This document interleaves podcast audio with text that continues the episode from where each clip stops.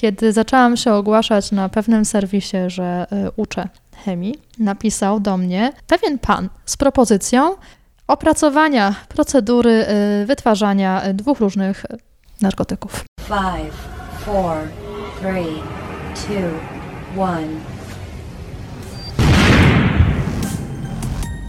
Podcast radioaktywny.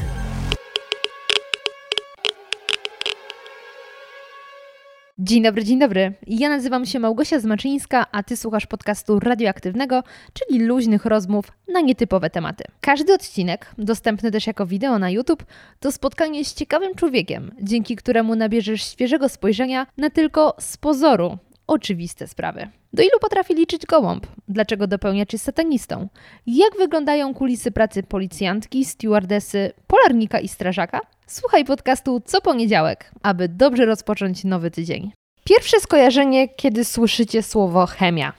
Między ludźmi, w szkole, w żywności, a może prosto z apteki. Właściwie wszystkie odpowiedzi są poprawne, a to najlepiej pokazuje, że chemia jest wszędzie i jej znajomość może nam znacznie ułatwić życie. Wiedzą o tym doskonale moi dzisiejsi goście Agnieszka i Adam Wojciechowscy, twórcy kanału na YouTubie Okiem Chemika. Zaprosiłam ich, aby obalić najpopularniejsze mity krążące wokół dodatków do żywności. Na które dodatki powinniśmy uważać i czy cukier uzależnia. Przyjrzymy się także z bliska Big Farmie, na które leki powinniśmy uważać, a także jaka jest różnica między lekiem a suplementem diety. No i oczywiście spróbujemy odpowiedzieć na pytanie, czym jest chemia międzyludzka. Zapraszam Was bardzo serdecznie do wysłuchania naszej rozmowy. Dzień dobry, dzień dobry. Jest mi niezmiernie miło gościć Was w moim podcaście i gościć w Waszym domu. E, I to jest rozmowa, na którą czekałam niezwykle długo, bo wczoraj spojrzałam na Instagram, kiedy rozmawiałyśmy. I To to, było był czerwiec. dawno. To był czerwiec. Tyle kazałaś mi e, na siebie czekać, a dokładniej to na Was czekać, bo jesteście tutaj e, oboje dzisiaj. Mm, No i nadszedł ten szczęśliwy dzień, żebyśmy wreszcie pogadały o, pogadali o chemii. Uuu. tak, wszyscy reagują, jak się wymawia słowo chemia, więc jakby miejmy to już za sobą. No właśnie, ale dlaczego tak się reaguje na chemię? Jak wy wspominacie chemię z czasów szkolnych? Bo ja byłam na biochemię i chemia to był mój ukochany przedmiot, bo wydawał mi się taki mega logiczny, tak jak matematyka. A jednocześnie nie był tak wkurzający jak fizyka, której no tak namacalnie czasami się nie sprawdzi. No to prawda, ale to może Adam zacznie, bo moja historia będzie długa. Kręta. Kręta, na pewno. A Moja będzie znacznie krótsza, bo w sumie z chemią skończyłem w gimnazjum. Eee, A co się wydarzyło w liceum?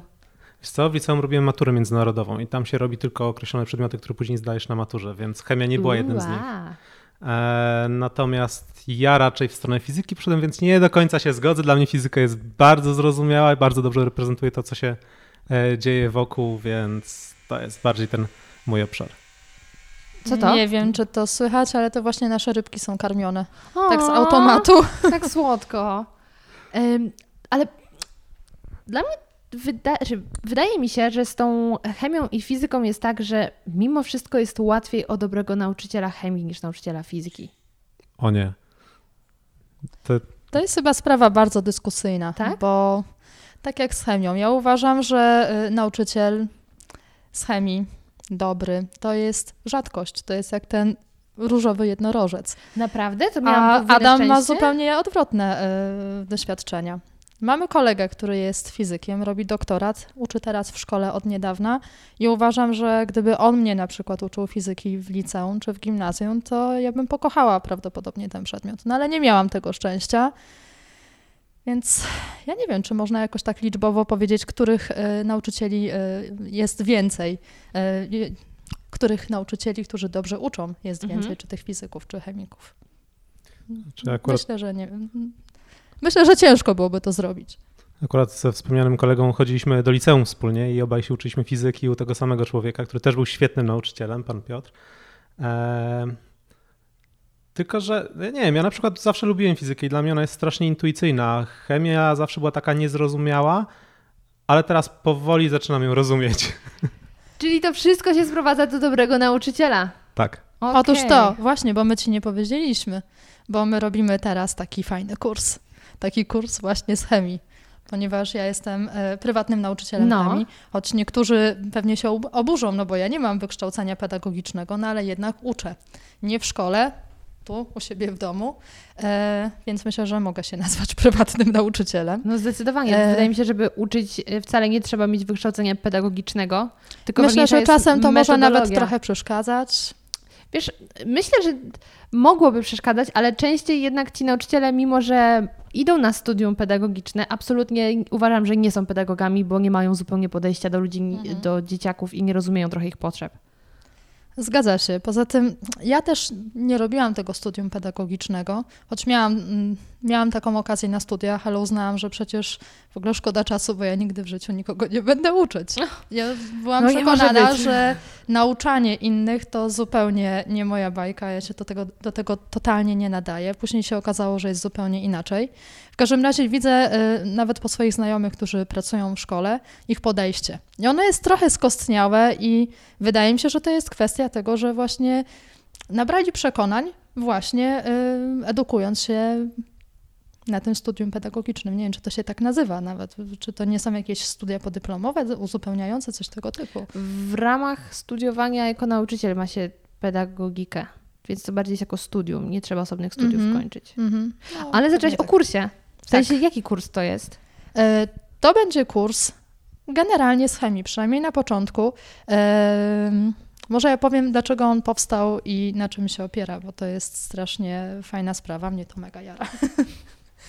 Chodzi o to, że mam wielu uczniów, którzy przychodząc do mnie, e, mówią, że po raz pierwszy w życiu czują chemię do chemii. I naprawdę Uuu. to jest takie motywujące, żeby rozwijać tą pasję u innych, że stwierdziłam, że no ja mam określoną ilość miejsc, określoną ilość osób, które mogę na lekcję do siebie Siły przyjąć. przerobowe. Otóż to, jak wątroba. jest jakiś limit. No i Adam, kiedy usłyszał o tym, że no jest kolejka osób, które chcą się do mnie zapisać na zajęcia, a jakby już miejsc nie ma, wziął, no to Agnieszka, musimy to skalować, no to, to w ogóle to nie może tak być. E, Żyłka do, y, do biznesu. No oczywiście. tak, tak, no Adam w ogóle jakby się tym zajmuje zawodowo. E, w każdym razie podpowiedział mi, że warto by było może zrobić właśnie taką platformę internetową, e, na której oczywiście nie będzie to wyglądało tak jak korepetycje jeden do jeden, e, ale będę przekazywała tą wiedzę tak jak na swoich lekcjach, ale w takiej formie, żeby każdy mógł sobie z tego skorzystać w dowolnym miejscu na ziemi, e, o dowolnym czasie. Ale I tak też właśnie y, teraz działamy. Mhm. Ale powiedz mi, to bardziej na takiej zasadzie uczysz się do matury, to wiesz, gdzie szukać pomocy, czy bardziej jesteś dorosłym i chcesz wreszcie garnąć y, związki i alkohole, więc wchodzisz? Myślę, że jedno i drugie, choć y, ten kurs jest dedykowany przede wszystkim osobom, które się wybierają na studia medyczne, y, Mm. czyli farmacja, y, lekarski, dent, dentystyczny, czy tam stomatologia. Bo jakby ten kurs jest napakowany ciekawostkami i te ciekawostki głównie w tym kierunku będą oscylowały.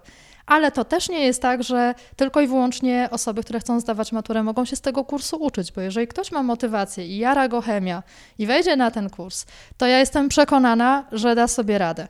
I szczerze polecam. To, to ja się tutaj e, odrobinę wetnę, jeżeli właśnie chodzi o tych e, bardziej zaawansowanych e, wiekiem, którzy chcą tą maturę zrobić. To już paru takich u, na, u Agnieszki na zajęciach było. Bo chyba twój najstarszy uczeń był przed 40? Pozdrawiamy Piotra. Tak. E, Uczyłam go w tym roku, w tym roku, nie, w tamtym roku szkolnym. E, Ma aktualnie 36 lat, jeśli się nie mylę. 35 albo 36. Przyszedł do mnie w styczniu e, i poprosił o lekcje prywatne, ponieważ chce się dostać na weterynarię. Pracuje jako zootechnik, czyli nie ma papierów weterynarza, nie może pewnych procedur wykonywać, na przykład operacji. E, No i chciał, chciał uzupełnić to wykształcenie. Umawialiśmy się, że będzie zdawał maturę nie w tym roku, tylko w przyszłym. No ale tak podgoniliśmy materiał, że on dostał się na tą weterynarię po sześciu miesiącach nauki. Kurczę, Więc to jest kiedy motywujące. planujecie e, premierę? E, dzisiaj? Naprawdę dzisiaj? tak. Czyli to już jest, jak publikujemy Wiesz podcast. co, e, jeszcze nie, będzie prawdopodobnie wieczorem. E, No ale jest jak publikujemy podcast. Tak. tak, tak. Cudownie, no to ja już pewnie się. jestem po odpaleniu tego kursu, bo powiem Wam, że dla mnie lekcje chemii były czymś wspaniałym. Już mówię, mówię dlaczego, ponieważ moim nauczyciel był taki trochę komunista, osoba z bardzo silnym charakterem, Wspaniale. starszy człowiek, który powiedział nam, że możemy opuścić lekcję chemii tylko e, w przypadku pogrzebu i to będzie nasz pogrzeb. I z tego powodu od poniedziałku do środy, A jego? Jego nie wchodził w grę, Okej. od poniedziałku do środy faktycznie była stuprocentowa frekwencja. Baliśmy się opuszczać lekcję chemii. Em, ale to był nauczyciel, który jak cię pochwalił, to byłeś tak dumny, że szok. No i niestety w trzeciej klasie bardzo głupia dyrekcja mojego liceum odebrała nam tego nauczyciela, e, bo stwierdzili, że nie ma miejsca dla starszych nauczycieli. W ogóle fuck logic. E, No i zostaliśmy na lodzie przed maturą, więc ja wtedy zrezygnowałam też ze zdawania mm, chemii rozszerzonej, bo stwierdziłam też mi jest do niczego niepotrzebna, podeszłam do podstawy dla właściwie fanu. Natomiast ja bardzo często sobie myślę o tym, jak brakuje mi rozwiązywania, mm, no nie powiem równań, ale tych reakcji chemicznych, dobierania tych e, ilości, Współczynników. I mega chętnie bym do tego wróciła, właśnie przypomnieć sobie chemię. No to Gosiu, zapraszamy Cię. z wielką Dostaniesz dostęp. Dziękuję. Korzystaj. Czadowo. Właśnie chemia Mhm. jest niesamowitą dziedziną, wydaje mi się, bo to jest trochę magia się tam dzieje, bym powiedziała. Właśnie to chciałam powiedzieć, że nasz kurs pod tym względem myślę, że już od samego początku jakby pozytywnie nastawia. Strona główna jest nafaszerowana takimi mega fajnymi zdjęciami. A Jak je zobaczę, mówię, Adam, to musi się tutaj znaleźć. To po prostu jest idealna zapowiedź tego, co tutaj się będzie działo w przyszłości. E, może nie będę zdradzała zbyt dużo, zapraszamy e, na tą stronę e, chemiawp.pl. WP, ale bez kropki, bo ja w ogóle jak zaczęłam wpisywać po raz pierwszy ten y, adres, no to wpisałam chemia.wp.pl, tak jakby to na wirtualnej Polsce miało być. No ale- właśnie. No, no nie, nie. A czemu WP? kropki? Chemia w probówce. Właśnie, to jest rozwinięcie tego skrótu. Ale jak chemia w probówce wpiszecie, to też wejdzie. Też wejdzie. Google, y, wujek Google we wszystkim pomoże. Dobra, ale tak, zaczęliśmy od takiej chemii bardzo standardowej, technicznej, czyli pierwsze skojarzenie chemia, lekcje chemii. Waszą specjalnością, powodem, dla którego głównie się tutaj spotkaliśmy i w ogóle poznaliśmy się, jest natomiast kanał na YouTubie ym, Okiem Chemika. I Zgadza do się. niego dojdziemy, gdzie opowiadacie, już mogę powiedzieć właśnie w liczbie mnogiej, bo oboje tworzycie ten kanał, o czym y, chcemy wspomnieć i podkreślić. Em, opowiadacie o związkach chemicznych w naszym codziennym życiu, leki, e, różne substancje i tak dalej. I do tego na pewno dojdziemy, ale ja mam pewną rozkminę w ostatnim czasie i chcę się dowiedzieć, czy macie na nią odpowiedź. Słuchamy. Czym jest chemia między ludźmi? Bo powiem Wam, że mam bardzo grubą rozkminę w ostatnich miesiącach, o co chodzi, że z jakimś człowiekiem możesz się niesamowicie dogadywać, powiedzmy, jako ludzie, jako normalnie, ale nie ma tej chemii. Mhm. Czym jest w takim razie kurna chemia międzyludzka? To jest skomplikowane pytanie. Ja nie wiem, czy my dzisiaj na nie tak w pełni odpowiemy. Mamy dużo czasu i herbaty. Tak, herbaty jest całkiem sporo. Czasu też. Wiesz co, no, mówiąc o chemii między ludźmi, nie sposób nie powiedzieć o hormonach, o różnego rodzaju reakcjach biochemicznych, które w czasie e, zakochania, a później także przywiązania em, dzieją się w naszym organizmie. Tak naprawdę to my jesteśmy jedną wielką chemią, jakby spojrzeć e, do środka. Natomiast Ta zła chemia. Natomiast jeśli chodzi mm, o takie y, aspekty pozachemiczne, wydaje mi się, że też dużą, y, duży wpływ ma to, kiedy się mm, ludzie ze sobą spotykają. No zauważ, że nie zawsze jednak mamy dobry humor, nie zawsze jesteśmy otwarci na ludzi. Ja też sama po sobie to nawet widzę, że czasami jak mam dobre nastawienie, to nieważne, kim jest ta osoba, z którą ja się spotkam, ja i tak jakiś tam wspólny y, front z nią znajdę. Mhm. A czasami jest tak, że nieważne, kto to jest. Ja po prostu nie mam ochoty i dziękuję bardzo. Więc to jest pewnie pierwsza rzecz, którą warto wziąć pod uwagę. Druga rzecz, no tutaj to już wrócę jednak trochę do tej chemii. E, nie wiem, czy wiesz, ale e, ludzie dobierają się na zasadzie e, przeciwieństw. No tak ale to są mówi. przeciwieństwa również e, biochemiczne. Na zasadzie e, układ odpornościowy. Czyli to jedna Wyobraź osoba sobie, jest że- chorowita, druga nie? Ym, Partnerzy często uzupełniają się, w sensie nie, y, na przykład Adam nie ma y, prefer, jakby to powiedzieć, preferencji, może nie. Pewne choroby z dość y, małym prawdopodobieństwem u niego wystąpią, inne z kolei u mnie z małym prawdopodobieństwem wystąpią i miks tych ym, jakby predyspozycji jest bardzo pożądany w, w naturze, no bo to powoduje, że nasze potomstwo e, Genotyp będzie... jest później y, silniejszy. Dokładnie, o to chodzi. I to jest rzecz, która bardzo wpływa na to, czy y, ludzie jakby poczują do siebie tą chemię, czy nie. Druga sprawa, też bardzo fajna y, rzecz, o której się dowiedziałam już dawno, dawno temu i trochę sobie poobserwowałam, czy to rzeczywiście tak działa, czy nie. Wiesz, dlaczego mężczyźni są wyżsi niż kobiety? Ja mam czasem wątpliwość, czy są, ale no powiedz. Powiedzmy, że taka jest y, preferencja y, kobiet, że chcieliby, No ja chciałyby mieć wyższego Absolutnie partnera. jestem po, tym, po tej stronie, że uważam, że mężczyzna Tak. fajnie jest wyższy. Wyobraź sobie, że y, skóra naszej głowy wydziela substancje, y, które są atrakcyjne dla y, mężczyzn i pobudzają ich w różny sposób. I to o to chodzi, żeby ta kobieta była dla niego atrakcyjna. No ten on zapach- się musi trochę, wiesz, tutaj... Co ty poważnie. mówisz? No to jest fascynujące bardzo. Także dlatego też być może niżsi mężczyźni są dla nas mniej atrakcyjni, a my dla nich, jeżeli jesteśmy na równi y, albo, albo jesteśmy od nich y, wyższe. Jak tylko trochę na boku dodam, że jak słyszycie pomrukiwanie, to to nasz pies tam, on uwielbia komentować. Ale ja ym, chcę jeszcze nawiązać do tych zapachów, bo faktycznie coś jest na rzeczy, że czasem się zdarza, że ktoś, czyjś zapach po prostu nam nie odpowiada. Nawet nie jest kwestia, że on, nie wiem, nie dba o higienę czy coś, tylko taki po prostu Po coś prostu. nam nie Ale gra, wiesz, nie? że to czasem nawet nie jest zapach. W sensie to nie jest coś, co my czujemy. No właśnie świadomie. świadomie nie. Mhm. To jest prawda. No, tutaj można by było wejść na temat feromonów, ale to jest bardzo śliski temat i ja, y, ja wciąż nie wiem, czy one działają, czy nie. Przynajmniej y, mam pewność, że te, które są sprzedawane w sklepach, to nie. To, to, to No jest... już wchodzimy na grunt, jak znowu się nam wciska hit, tak? Myślę, że akurat w kwestii feromonów to y, mało kto Nie wierzy. mm, jakby jest tego nieświadomy. Mhm. Aczkolwiek no, feromony sklepowe, no, umówmy się, no kurczę, ściema totalna, nie?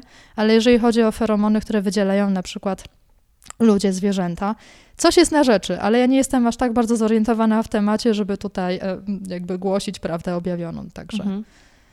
No, ale na pewno ma to jakiś tam wpływ, e, jeśli chodzi o zapach, czy lubimy daną osobę, czy nie. Choć słyszałem, że te feromony ze sklepów świetnie działają na świnie. Ale przepraszam, y, takie świnie zgodne z kalendarzem chińskim, bo na przykład ja jestem świnią według kalendarzu, kalendarza chińskiego. To nie wiem, e, ale raczej mówimy o takich nie metafizycznych, tylko świniach formalnych, powiedzmy. Formalna Tak, bo Rzeczywiście, chyba coś kiedyś Adamowi opowiadałam, już teraz dokładnie nie pamiętam, ale gdzieś kiedyś wyczytałam, że feromony, które są sprzedawane przez jeden sklep e, internetowy, to są feromony uzyskiwane ze świni. No i jakim cudem ktoś, kto się skropi takimi feromonami, ma być atrakcyjny dla człowieka? No jakby to, wiesz, aż nie do wiary, że w ogóle ludzie się na coś takiego łapią. No dobra, no to temat chemii międzyludzkiej mamy powiedzmy liźnięty, więc teraz możemy przejść e, do chemii również z życia codziennego, ale już takiej, którą e, poruszacie na kanale. Więc moje pierwsze pytanie brzmi: jaka jest największa rzecz, która w ostatnim czasie Was zaskoczyła, jeśli chodzi o na przykład substancje dodawane do jedzenia albo dodawane do leków? Jakaś taka informacja związana z szeroko pojętą chemią, którą codziennie jemy z ostatniego czasu. Coś ci przychodzi na myśl, Adam? Kilka rzeczy, ale tak kojarzy mi się, że ostatnio o czymś gadaliśmy, tylko już nie pamiętam, który to był temat. Ja pamiętam, co mnie najbardziej zaskoczyło, bo całkiem niedawno robiliśmy odcinek na temat bezpieczeństwa słodzików. Tak, I w, oglądałam. jakby to też się wiąże z tym, że jemy za dużo cukru, więc ja zerknęłam do produktów spożywczych i poszukałam, gdzie ten cukier dodany jest. Prawie wszędzie. Dodany, uściślimy, to jest ten cukier, który tam się wcale nie musi znajdować. Jest dodawany tylko po to, aby uatrakcyjnić y, produkt, żeby był smaczny. Smaczny. Nawet nie tyle smaczny, co bardziej smaczny, bo bez tego cukru on także, także byłby e, ok. E, I zdziwiło mnie bardzo, że cukier jest dodawany do wędlin. Nie widziałaś tego wcześniej? Nie. Ale A. to też pewnie dlatego, bo ja nie jem mięsa. Mhm. Przynajmniej e, powiedzmy w 99% nie jem, no bo czasem się jednak zdarza, ale to, to jest szerszy temat. E, po co w wędlinach cukier? No hello, w ogóle dla mnie to był mega szok. Y, Obstawiałabym, że po pierwsze substancja wypełniająca, czyli dodaje większą wagę. To można tektury dodać i też będzie ten w efekt. parówkach pewnie by się znalazła Może nawet bardziej zdrowa. celuloza. E, no a po drugie, no nośnik smaku, tak jak sól w Mm, jakimś stopniu. wiesz co, nośnikiem smaku to jest tłuszcz przede wszystkim. No tak, ale cukier też podrasowuje ten smak. No tak, no tak. I uzależnia. Mm. Wiesz co, sam cukier to nie uzależnia. Cukier w połączeniu e, właśnie z tłuszczem. To są te produkty, które my preferujemy najbardziej oraz sól połączona z tłuszczem. Bo zauważ, że siedząc przy stole, przy cukiernicy, no nie jesz tego cukru. Tak? No, no to nie jest dla ciebie atrakcyjne samo w sobie, że coś jest słodkie. To musi być połączone właśnie z tym nośnikiem typu tłuszcz. Mhm. Tutaj mamy na przykład batony albo różnego rodzaju jakieś Ciasta, Ciasta. torty. no, no właśnie, to, to jest mieszanka, więc sam cukier pod tym względem y, myślę, że jest trochę niesłusznie oceniany jako coś, co uzależnia. To jest mieszanka cukru, tłuszczu. No i to, to samo mamy tak naprawdę ze solą. Mhm. Na przykład, dlaczego chipsy cieszą się aż taką popularnością. No właśnie, mnie cukier nie rusza. Ja kocham chipsy i wszystko, co słone i tłuste. Ale soli nie jesz. Jem. Ja mogę zjeść samą sól, naprawdę lubię sól. Dobra, cofam to pytanie. Natomiast dla mnie fenomenalnym produktem i tutaj zastanawiam się, jak przyroda jest genialna, że coś takiego wymyśliła, jest masło orzechowe. Bo masło orzechowe jest o tyle ciekawe, że to nie jest słodycz. No nie możemy powiedzieć, że masło orzechowe, jeśli nie jest posłodzone, jest słodkie. No nie jest. No nie jest. Ale ono jest w stanie zaspokoić ochotę na słodkie. Poważnie? Ja na W moim przypadku tak nie jest. Nie jest? To nie, ja tak właśnie- ale ja też bardzo mało tego masła jem. nie ja w ogóle nie przypadam za masłem orzechowym. Jak ja ci zazdroszczę. Zresztą też jest taka sprawa, że masła orzechowego za dużo zjeść nie można, bo orzeszki ziemne. Wiesz, no nie No. można, wielu rzeczy nie można, jednak się to robi, nie? Alkohol też nie można dużo pić, no i co? No właśnie. Aczkolwiek ja, jeśli e, masz ochotę, to jeśli macie w ogóle, nie wiem też jak ty reagujesz na masło orzechowe, czy lubisz, Bardzo. to ja wam chętnie ukręcę i przywiozę, bo robię najlepsze, no to w ogóle nie będę udawać, że nie. I faktycznie ja jestem w stanie zjeść taki słoik po prostu, bo jest tak pyszne, że to jest chemia. Okej. Tam idealnie są połączone jakieś substancje, takie naturalne w tym maśle, Mhm. że ono tak wchodzi, bo nie wiem, no, masło powiedzmy z mm, migdałów nie robi takiej roboty. To jest kwestia tych fistaszków. Myślę, że to jest bardzo kwestia preferencji, no bo mnie nie jara masło e, orzechowe. Natomiast e, jakiś czas temu robiłam taką domową nutellę, zdrowsza wersja. Ją się robi z daktyli.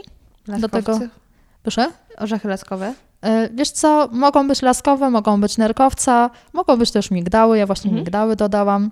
I dodaję się do tego też e, kakao, takie prawdziwe. I będzie, że to wyszło mega pyszne. Mhm. I jedząc e, tą masę, ja stwierdziłam, że to jest lepsze niż Nutella. Też nawet dla mojej głowy, no bo jedząc Nutellę, no to wiesz, no masz trochę poczucie winy, że faszerujesz się cukrem i tłuszczem mm, niezbyt dobrej jakości. Natomiast e, no taka Nutella, niebo w gębie. I ja na przykład to dużo bardziej preferuję niż masło orzechowe. Okej. Znaczy tylko tutaj zawsze słowo wytłumaczenia, bo tak się mówi, że nie wiem, zdrowa Nutella, czy że coś smakuje jak coś, no to nie smakuje jak Nutella, tak? Ale też jest bardzo dobre, no i jest z dobrą alternatywą po Mhm. prostu. Wiesz Dokładnie. co, to nie smakuje jak Nutella, no bo powiedzmy są trochę inne składniki, aczkolwiek moim zdaniem da się absolutnie zrobić coś, co smakuje jak Nutella i jest z dobrych składników, bo wystarczy faktycznie użyć laskowców, no laskowce są istotne przy Nutelli, Mhm.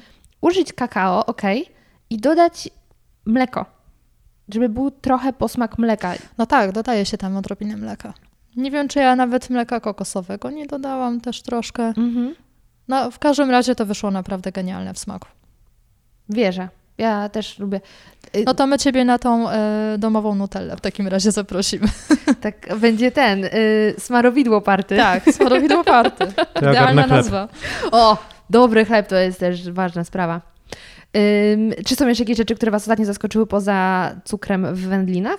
Czy codziennie w ogóle Was coś zaskakuje, czy już nie jest, nie, nic nie Wiesz jest w stanie? co, to jest tak, że mnie dzień w dzień coś zaskakuje, ale już coraz mniej zaskoczona się czuję, bo myślę, że najlepszym przykładem będą reklamy farmaceutyków. Ja nie oglądam telewizji, e, ale jednak czasami oglądam YouTube i mimo woli te reklamy mi się pojawiają.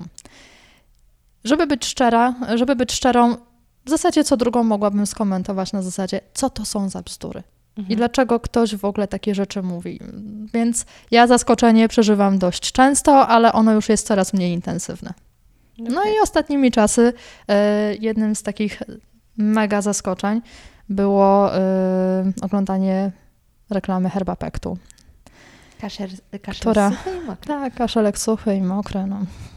Jakby odcinek na moim kanale na ten temat już jest. Wiele osób się dziwi, że tak odważnie i że w ogóle narażamy się tej firmie farmaceutycznej, no bo to jednak wielki koncern i nie wiadomo, co z tego będzie. No ale ja myślę, że to nie jest jakaś sytuacja, w której yy, my nie mówimy nieprawdy, zacznijmy od tego. Ja myślę, że oni też zdają sobie z tego sprawę, że to jest marketingowo bardzo naciągana kwestia. No i myślę, że warto uświadamiać ludzi, że jeśli już coś kupują w aptece, to niech przynajmniej wiedzą co. Bo to nie jest tak, że ten syrop jest bublem, bo on może być pomocny, ja go nawet w lodówce mam. Nie znaczy, że ja go używam, ale Syropy się powinno trzymać w lodówce? y, otwarte raczej tak. Zależy które, ale większość, większość tak. Okej, no to już się dowiedziałam pierwszej rzeczy. Ale powiem Wam tak, ja ogólnie mm, uwielbiam oglądać reklamy pod kątem tego, że ja sobie po prostu je analizuję i myślę, Jesus, kto to wymyślił i dlaczego e, firmy robiąc te reklamy mają konsumentów za idiotów. I uwielbiam dlatego analizę pod kątem właśnie różnych sztuczek marketingowych. No, reklamy leków to jest zupełnie inna działka. In, działka, na które wydaje się chore pieniądze, bo przecież koncerny farmaceutyczne mają duże budżety. A to ja, cię, ja się tutaj wetnę. E, chciałabym zauważyć jedną rzecz, Mhm.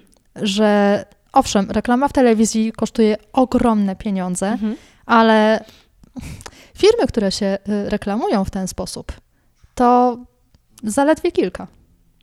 No bo to zazwyczaj są te największe, które są- mają po prostu dużo swoich leków, no i. Leków to jest za dużo powiedziane. To nie są firmy, które produkują głównie leki. To są firmy, które głównie produkują suplementy diety. I ja miałam okazję pracować w firmie farmaceutycznej. Miałam to szczęście, że była to firma, w której były dwa preparaty, no, pod którymi bym się nie podpisała, ale reszta to były leki, które rzeczywiście działały i jakby ja tam pracowałam ze spokojnym sumieniem Mhm. pod tym względem. Ale gdybym miała na przykład pracować w jednej z firm, które reklamują się w telewizji, bym nie potrafiła sobie spojrzeć w oczy. Po prostu co rano bym patrzyła w lustro i się zastanawiała, kurczę, no dlaczego to robisz? Dlaczego oszukujesz ludzi? No bo tak w dużym, w dużym uproszczeniu można te reklamy chyba e, podsumować. Ale mówiąc o suplementach diety, to na przykład, y, no właśnie tabletki na kaszel też już są jako suplement? Czy to już jeszcze jest lek? To zależy. To zależy, bo wiesz co, procedura wprowadzania na rynek e, leku jest bardzo skomplikowana i długotrwała. E, Natomiast jeżeli chodzi o suplementy, wystarczy, że udasz się do odpowiedniego urzędu i zarejestrujesz e, dany preparat jako suplement i on już może śmigać. Nie musisz udowadniać, co w środku jest. Musisz zadeklarować. A czy to zostanie sprawdzone, czy nie, to jest e, bardzo wątpliwa kwestia.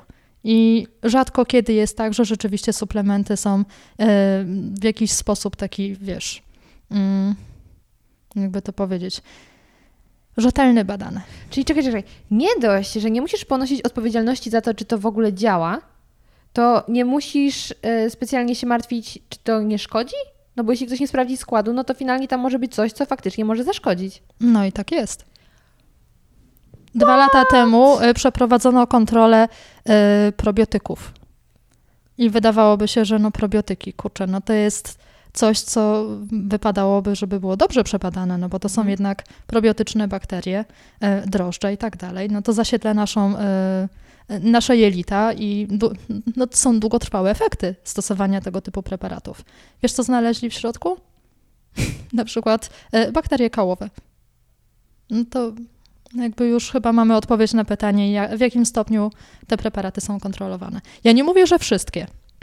Przepraszam. Ale cena też pewnie czyni produkt. Wiesz co? Niekoniecznie. O, to ciekawe. Niekoniecznie, no bo tak jak Adam dzisiaj mówił, no, możesz spać na materacu za 50 tysięcy dolarów i nie będzie się niczym różnił od materaca z Ikei. E, siła sugestii tutaj ma duże Mogę znaczenie. odsunąć ciut? Jasne, pewnie. W każdym razie, jeśli chodzi o e, same w sobie suplementy, e, też warto zaznaczyć, że one się dzielą na te lepsze i gorsze. Na przykład firma, w której ja pracowałam, e, większość tych suplementów miała dobrej jakości. Mówię większość, bo dwa są takie, że no, nie rozwijajmy tego tematu, ale one mm, mogłyby być lepsze po prostu. Natomiast jeżeli chodzi o firmy, które specjalizują się w produkcji suplementów, to często y, te suplementy mm, są bardzo kiepskiej jakości. I wiem, że jest taki proceder, y, że idąc, re... chcąc zarejestrować suplement, jedna z firm y, jednocześnie rejestruje kilka, nawet kilkanaście innych, których nie mają zamiaru wprowadzać na rynek. Wiesz po co? Żeby zmniejszyć ryzyko y, sprawdzenia składu tego konkretnego, który na tym rynku ma wylądować. Poczekaj, aż dojdziemy do leków homeopatycznych, bo to też jest dobra historia. Tak. O. No, homeopatia to jest. Ja, ja jako dziecko brałam jedne leki homeopatyczne, bo oscillococcinum, nie? To jest homeopatia. Owszem, nie tylko, ale to jest chyba najbardziej rozpoznawalny lek homeopatyczny. Ale ja go uwielbiałam za ten smak, więc nie przeszkadzało mi, że tak działa. Po prostu jako No, bo dziecko się jarałam po słodkie. No. Zgadza się. Ale y, zaraz wrócimy do tych firm farmaceutycznych, bo od razu mi się nasunęła jedna myśl. Natomiast y, chciałam jeszcze z tymi reklamami skończyć, że ja myślę, że oni zdają sobie oczywiście sprawę, muszą sobie zdawać, że to, co mówią w tych reklamach, często jest wątpliwie wiarygodne. Y, Ale to jest taki, wydaje mi się też, specyfika tej branży, że i tak się będą wykłócać, że to jest na przykład, y, że mogą się wykłócać, y, że to jest godzenie w ich dobre imię, dajmy na to. Bo dużo firm wciska nam kit, a później za wszelką cenę i tak jeszcze próbuje to bronić. I to mnie na przykład zastanawia, czy mając świadomość, jak te koncerny, które mają też pieniądze, żeby na przykład bawić się, po, chodzić po sądach, e, mogą jednak zareagować, że powiedzmy mówisz rzeczy, które im się nie podobają, że mimo wszystko jednak takie filmy powstają. Ja to mega szanuję Mhm. i dziękuję jako konsument. Bardzo proszę. E, Wiesz co, Gosia, bardzo wiele osób właśnie zastanawia się, jak dużo my dostajemy e, maili pod tytułem jeśli nie zrobicie tego i tego, to wylądujecie z nami w sądzie i na pewno przegracie i tak Aha. dalej. E, Dotychczas zdarzył się jeden. I to wcale nie był koncern farmaceutyczny, tylko taki totalny altmet, który się plasuje na producenta bardzo wartościowych suplementów diety. Właściwie to to nawet nie jest Altmet, tylko firma, która się zajmuje marketingiem, robi szkolenia marketingowe i handlem obwoźnym. No, tak, tak, groźnie. I przy okazji robi kilka tam pseudopreparatów. To prawda. I wiesz co? My w naszych filmach mówimy, bo Adam się zajmuje montażem, nagrywaniem, więc on tutaj jest Potwierdzam, bardzo... że duża wiedza techniczna jest. Tak, ja, ja bez niego bym tutaj absolutnie żadnego filmu w takiej wersji, jaka jest na dzień dzisiejszy, nie nagrała. Ale wracając do tematu, e, my z tą firmą moglibyśmy wylądować w sądzie i byśmy na bank wygrali. Tylko nie chcieliśmy rozmuchiwać tej e, sprawy aż tak bardzo, bo to, o co oni nas poprosili, w żaden sposób nie godziło w przekaz tego odcinka. Oni sobie życzyli tylko i wyłącznie, żebyśmy usunęli preparaty, które w tym odcinku się pojawiły, więc my je zamazaliśmy. I tyle. I dla nas nie było to jakimś wielkim problemem. Natomiast my mamy bardzo dobrego prawnika, no bo jakby robiąc taką działalność, uprawiając taką działalność, yy, jak w naszym przypadku, no trzeba być do, dość dobrze zabezpieczonym i pewne kwestie, które są dla nas wątpliwe, raczej konsultujemy. I tą kwestię również konsultowaliśmy i on powiedział jedno, że jeżeli nam się chce i mamy dość siły i czasu, to może nawet warto by było wylądować w tym sądzie, no ale stwierdziliśmy, że mamy aktualnie mm, inne, ważniejsze rzeczy, czytaj kurs chemii, E, i nie będziemy się w to pchać. Natomiast jeżeli doszłaby, doszłoby do takiej sytuacji, że jakiś koncern by się tutaj do nas zgłosił i powiedział, no hello, co wy tutaj odstawiacie, mówicie nieprawdę i tak dalej. Ja mam twarde dowody na to, że y, ja mówię prawdę. I myślę, że oni też są tego świadomi i dlatego takich maili nie dostajemy. Ja dodam, dodam tylko jedno i to w sumie prawie, że cytat z, e, z listu, który nasz prawnik wtedy do nich wysłał, Mhm. że oczywiście, tylko państwo w sądzie najpierw, najpierw będą musieli rozstrzygnąć, czy to jest prawda, czy nie. I pewnie No wiecie, że to jest prawda w sądzie. To teraz będąc firmą farmaceutyczną, czy ty chciałabyś w sądzie dojść do tego, że jednak przegrywasz sprawę i sąd dowodzi, że to jest nieprawda, co ty mówisz w reklamie, tak? I że Mhm. oszukujesz ludzi. I to będzie rozmuchane wtedy- na bank. Będzie. Wtedy się zaczynają już pozwy nie od nas, tylko od wielu konsumentów tak naprawdę. Otóż to. To Więc prawda. myślę, że czujemy się w miarę bezpiecznie. Tym bardziej, że tak jak mówię, ja nie poruszam tematów wątpliwych. Ja poruszam tematy, które są dla mnie oczywistą oczywistością. Są na to twarde dowody, ba nawet producenci e, jakby w ulotkach piszą wskazania na przykład do leczenia niektórych chorób za pomocą ich suplementu czy, czy leku. Znaczy, umówmy się, suplement nie ma za, za zadanie leczyć. E, tylko, że marketingowa ściema, jaką my słyszymy w reklamach, no, ma zupełnie inny przekaz. Ja myślę, że to jest dobry moment, żebyś teraz ty opowiedziała swoją historię z chemią. E, właśnie skąd masz wiedzę, która pomaga ci w klarowny sposób osądzić, czy to, co mm, czytasz na przykład w składzie leku, będzie ściemą, jeśli chodzi o mm, s- nie sugerowane, tylko no, działanie, które mówią, że może powinno Mhm, się pojawić. mhm. I ty wiesz, że na przykład raczej się nie pojawi, bo to nie są te substancje. Jaka była twoja droga do tego, żeby usiąść dzisiaj przy tym stole? Kręta i długa. Często ludziom się wydaje, że e, trzeba mieć mm, jakieś bardzo kierunkowe wykształcenie, żeby wytropić taką ściemę. Nic bardziej mylnego, bo Radek Kotarski? tak, jak to mawiał klasyk. E, Może zacznę od początku. Ja, będąc w gimnazjum, już wiedziałam, co chcę w życiu robić. Trochę byłam ukierunkowana, e, bo ktoś mi podpowiedział, że farmacja to jest fajny zawód, a ja w tamtym czasie też dużo chorowałam. O tym też możemy porozmawiać, jaki lekarz mnie prowadził i jakie są tego konsekwencje. W każdym razie, byłam bardzo często w przychodni, byłam bardzo często w aptece, a co za tym idzie, strasznie jarała mnie praca w białym fartuchu. Pani magister. Pani magister, oczywiście. I ja mniej więcej od 12-13 roku życia już mniej więcej wiedziałam, jaką drogę zawodową chciałabym obrać. Wiedziałam, że do tego będzie mi potrzebna chemia, no bo jak bez chemii? Być lekarzem, być farmaceutą, czy wykonywać jakikolwiek zawód w tym białym fartuchu, no nie da się. Więc ja miałam od samego początku pozytywne podejście do tego przedmiotu ja myślę, że to też jest bardzo ważne, bo ludzie się boją chemii. Wiesz, rodzice jeszcze zanim pójdziesz do szkoły na pierwszą lekcję chemii już ci mówią, o Boże, ta moja chemica to była taka straszna i w ogóle same dwóje ledwo zdawałem z roku na rok. No ja tego nie miałam, wręcz przeciwnie. E, Kolejna sprawa jest taka, że byłam na biolchemię w liceum. E, Biologię miałam super. Prostu moja babka od biologii, e, od biologii, przepraszam, pozdrawiam panią Wrotniewską. Ja po dziś dzień e, wspominam ją jako najlepszego nauczyciela, jakiego miałam. Była bardzo wymagająca, ale przy tym była bardzo ciepłą, e, zabawną kobietą i rozbudziła moją ciekawość do biologii na maksa. Natomiast z chemii niekoniecznie, bo ja z chemii miałam dość kiepską nauczycielkę. Tak po czasie mogę powiedzieć. Natomiast miałam e, kolegę, który na tej chemii dobrze się znał i on mnie z tej chemii trochę e, podciągnął. Jak już zaczęłam zauważać, że to, to działa, jego lekcje, że tak powiem, e, to już później poleciałam sama i zaczęłam na własną rękę zgłębiać tą naukę. Strasznie mi się spodobała i w pierwszym etapie jakby wyboru swojej drogi chciałam dostać się na farmację. I nie dostałam się na, nie, na nią w pierwszej y, turze, a nie wiedziałam, że jest druga. Tak bardzo się tym interesowałam, że nie wiedziałam, że jest druga lista. Z drugiej listy już się dostałam, no ale jakby okazało się, że y, no w tym roku już na farmację nie pójdę.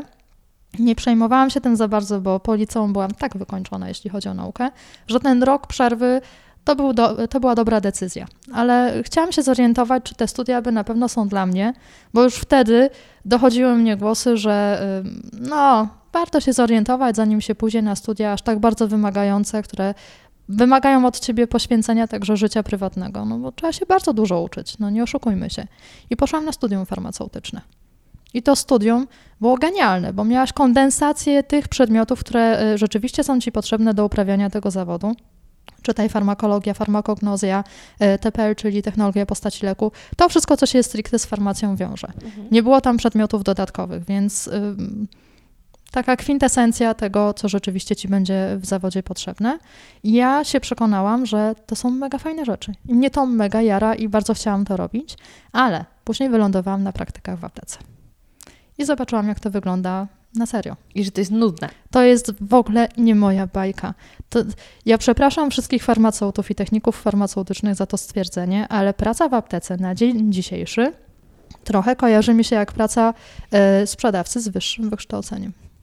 I to nie chodzi o to, że oni e, jakby nie mają zbyt małą wiedzę, żeby móc jej użyć, e, żeby ją zastosować e, w swojej pracy, tylko rynek farmaceutyczny tak bardzo się zmienił od tego czasu, że farmaceuci na dzień dzisiejszy naprawdę głównie wydają leki i kasują pieniądze. Gdzie oni mają ogromną wiedzę i naprawdę mogłoby to przysłużyć się pacjentom. Idąc do apteki, mogłabyś mm, dostać bardzo dużo mm, ciekawych informacji na temat swojego zdrowia Ja, i porad. ja powiem Ci, że w ogóle byłam, e, taka dygresja, zdziwiona, jak e, w jednej z aptek w mojej rodzinnej miejscowości, właśnie moja mama na przykład poszła kiedyś z powiedzmy receptą, nawet trudno nazwać to receptą, ale z rozpiską, e, jaką miksu, miksturę e, ma przygotować pani magister. I właśnie wyszła z gotowym lekiem w tam w buteleczce. I ja byłam w takim szoku, że w aptece może coś powstać. I to jest właśnie to, że kiedyś chyba głównie tak wyglądały apteki, no a teraz idziesz właśnie, żeby ktoś ci z półki podał lek albo ewentualnie powiedział, co wziąć, ale to i tak Kiedyś było dużo więcej receptury w aptekach, bo też technologia była inna i nie było tak wiele leków, które są e, gotowe. E, Natomiast to, że tej receptury teraz nie ma, no ja żałuję, bo ja bardzo lubiłam w niej siedzieć i w ogóle tak wyobrażałam sobie swoją pracę, że będę tam te syropki i tak dalej po prostu robić. Natomiast e, nie w tym tkwi problem. Problem tkwi w tym, że powstało bardzo wiele aptek sieciowych, które zabijają ten biznes y, aptek prywatnych. I w związku z tym no, praca w aptece już w tym momencie sprowadza się właśnie do sprzedaży tych leków, a nie do udzielania porad. Y, I jeszcze jedna rzecz. Jeżeli chodzi o samą pracę w aptece, warto też zaznaczyć, że ci farmaceuci, technicy farmaceutyczni mają nad sobą szefa biznesmena. Biznesmena, przepraszam. Y, I oni są trochę ograniczeni w kwestii nawet tego, co polecą pacjentowi. To już nawet nie chodzi o to, żeby go instruować, jak należy zażywać ten lek, czy co będzie bardziej odpowiednie y, na tą czy, te, czy na tą chorobę, tylko nawet to, czy na ból głowy dostaniesz ibuprom, czy paracetamol. Bo jest gazetka i trzeba sprzedać to, za co są punkty i to, y, co w danym momencie y, zalega na półkach i trzeba wypchnąć. A ty co byś poleciła na ból głowy? To zależy. zależy jaki ból głowy. No, jeżeli byś na przykład miała ból głowy wywołany kacem, no to na pewno nie paracetamol, raczej ibuprofen albo y, aspiryna, aczkolwiek jeżeli mam być szczera, to ja nic bym nie poleciła. Ale ibuprofen i aspiryna to są na pewno lepsze wyjścia niż ten paracetamol, ponieważ paracetamol w połączeniu z alkoholem uszkadza wątrobę. No to jest niemiłe połączenie w takim razie. Natomiast y, nie poleciłabyś nic na ból głowy spowodowany kacem, czy w ogóle na ból głowy, że lepiej nie brać leków? Kacem. A, okej, Kacem. no ale jeśli boli cię głowa nie wiadomo dlaczego. Wiesz co, ja jestem gorącą zwolenniczką szukania przyczyny, a nie maskowania objawów, więc ym, nie mogę powiedzieć, że tabletka na ból głowy to jest optymalne wyjście. No ale oczywiście czasem są takie sytuacje, że nie wiem, masz egzamin na przykład. No i no, nie będziesz wtedy szukała tej przyczyny, tylko musisz być gotowa tu i teraz, więc spoko, wtedy tą tabletkę można zażyć. Natomiast trend, jaki ja obserwuję na dzień dzisiejszy jest właśnie taki, że jak coś mnie boli, to biorę tabletkę i już dalej nie wnikam. A często ten ból głowy bierze się na przykład z tego, że pijesz za mało wody. No ja na przykład piję szklankę wody dziennie, bo ciągle o tym zapominam i no, kończy się to bólem głowy, nie Albo oszukujmy się. niedotlenienie. Albo niedo, niedotlenienie, za mało sportu, y, zła dieta. Przyczyn może być bardzo, bardzo dużo. Natomiast to, co ja widzę na dzień dzisiejszy, to tabletka jest remedium na wszystkie Twoje bóle. Weź ją i zapomnij. I taki też przekaz właśnie serwują nam reklamy przecież, że jest ten, je- jest ten magiczny środek, więc po co się męczyć, prawda? Mhm. To nie jest okej. Tu ból głowy, bólem głowy, ale chyba hitem, jeśli o to chodzi, to są reklamy wszystkich leków, pseudoleków na przeziębienie. No, Weź tabletkę, będzie dobrze. Tak. no toż to. To jest Ym, dokładnie ten sam To może temat. do tej mm, trybu, y, trybu i stylu życia, a, mm, a zdrowie powiedzmy jeszcze wrócimy. Natomiast chciałam jeszcze zapytać, no i kiedy stwierdziłaś, że apteka nie jest dla ciebie po stażu, to wtedy poszłaś do tej firmy farmaceutycznej? Nie. Ja wtedy poszłam na studia, e, które miały mnie ukierunkować do pracy w laboratorium, bo ja bardzo to chciałam przede wszystkim robić. I wybrałam chemię biologiczną. Okazały się to bardzo fajne studia. Bardzo mi się na nich podobało, aczkolwiek to też nie była taka nauka, jak ja sobie wyobrażałam na początku, że to jest głównie laboratorium, głównie takie treści, które rozwijają w kierunku pracy y, właśnie w białym fartuchu. No, też dużo było innych przedmiotów typu matematyka, fizyka i tak dalej, no ale ja rozumiem zasadność tego, że one się tam pojawiły. I e, z chemii biologicznej zrobiłam licencjat, a później poszłam na chemię medyczną, którą otworzono właśnie e, chwilę po skończeniu chemii, chemii biologicznej i to się okazało strzał w dziesiątkę, bo to było właśnie to, czego ja od samego początku poszukiwałam, czyli chemii skoncentrowanej e, na lekach, na e, szukaniu rozwiązań na różnego rodzaju choroby. I, I dobrze, że tam wylądowałam, bo no to jest kierunek, który rzeczywiście odpowiadał moim zainteresowaniom. Natomiast ja w firmie farmaceutycznej wylądowałam jeszcze na studiach. Ja jeszcze ich wtedy nie skończyłam. I jakby od samego początku widziałam, jak ten mechanizm właśnie marketingowy działa. Nie mogę powiedzieć, że w firmie, w której ja pracowałam, on był jakiś e, niefajny. Bo też nie do końca. To była mała firma, która nie miała kasy nawet na to, żeby się reklamować w telewizji, więc jedyna reklama, jaka e, była zrobiona przez tą firmę, to nawet nikt jej nie pamięta teraz, bo była tak mała to kampania reklamowa. Dzięki Bogu nikt nie pamięta. No tak, no, no, no reklama była dość infantylna. E, W każdym razie e, to nie była jedyna firma, z którą ja miałam do czynienia. Ale powiedz mi, na jakim stanowisku pracowałaś? Ja pracowałam e, w sprzedaży, także jakby ja byłam bardzo związana z tym, jak ten marketing wygląda. E, Ale mam bardzo wielu e, znajomych, którzy pracują w innych firmach farmaceutycznych i tak naprawdę wiedza, którą na temat działania marketingu w tych wielkich e, koncernach farmaceutycznych, e, jak to wygląda, to też mam od nich. I to jest przerażające. Ja stwierdziłam, że ja nie chcę pracować w takiej branży. Ja po mam- prostu nie ma opcji. Mhm. Ja mam e, ciocię, która też pracuje w firmie farmaceutycznej jako przedstawiciel handlowy, Mhm. więc też czasem lubię posłuchać tych historii. Ale czy mogłabyś e, nam opowiedzieć trochę, jak działa na przykład mm, zaopatrywanie lekarzy w konkretne leki? Jak to się dzieje, że lekarz później poleca nam wziąć taki lek, a nie inny? Wiesz co, to wygląda różnie i bardzo zależy od tego, z jaką firmą dany lekarz współpracuje oraz od e, tego, jakim człowiekiem jest ten lekarz. Bo Mhm. są takie osoby, które e, w życiu nie przypiszą ci czegoś, do czego nie mają zaufania.